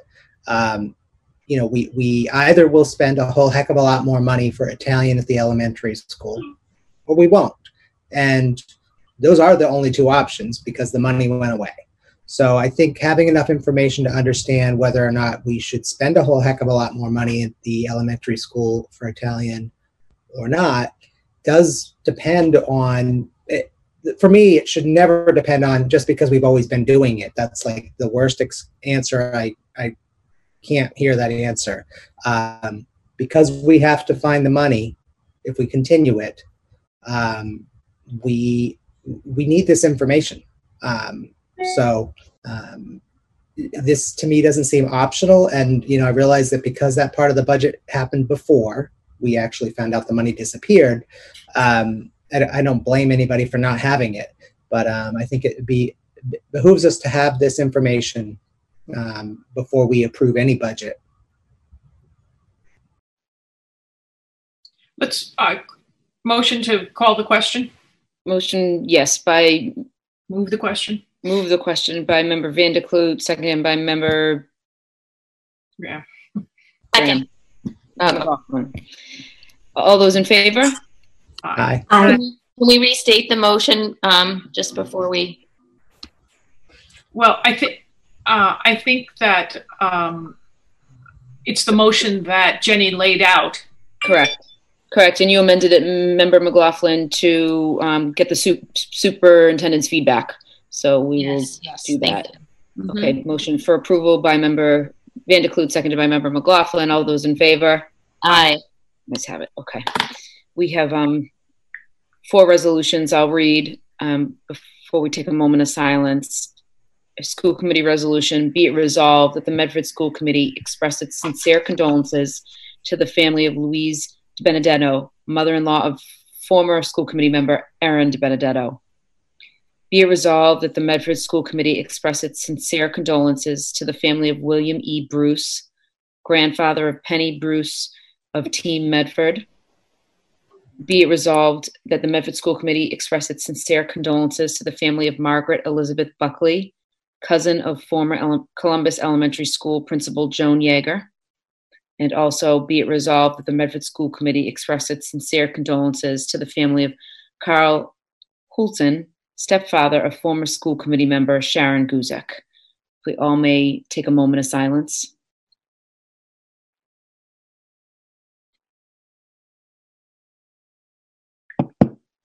Thank you.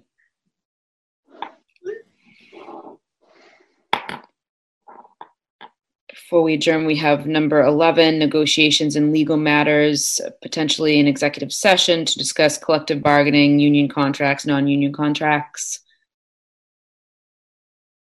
Dr. Edouard-Vincent, I don't know if we have anything to, to move into executive session or if we're going to do that in June 4th. Yeah, we need to move it to the June 4th because we're still gathering uh, additional data. We don't have enough information to present. Okay. That being said, I believe that is the last matter on our agenda. I don't know if there's a, I know we have our motion, know we have Behavioral Health Committee meeting, Member McLaughlin on Thursday, which is at what time? Four o'clock? Yes. Four Five o'clock this Thursday, the 21st, and then we have a school committee roundtable, four to 5:30 on May 27th, which is Wednesday. And we'll, I mean, I think we have a couple things else to schedule, and then our regular, our next budget hearing is um, June first, Monday. June first, Monday, June first at four PM. And our next regularly scheduled school committee mi- meeting is also Monday, June first at five thirty PM. Motion to adjourn by member Ruseau, seconded by Second. member Graham. All those in favor? Have a good rest of the week, everybody. Thank you. Bye.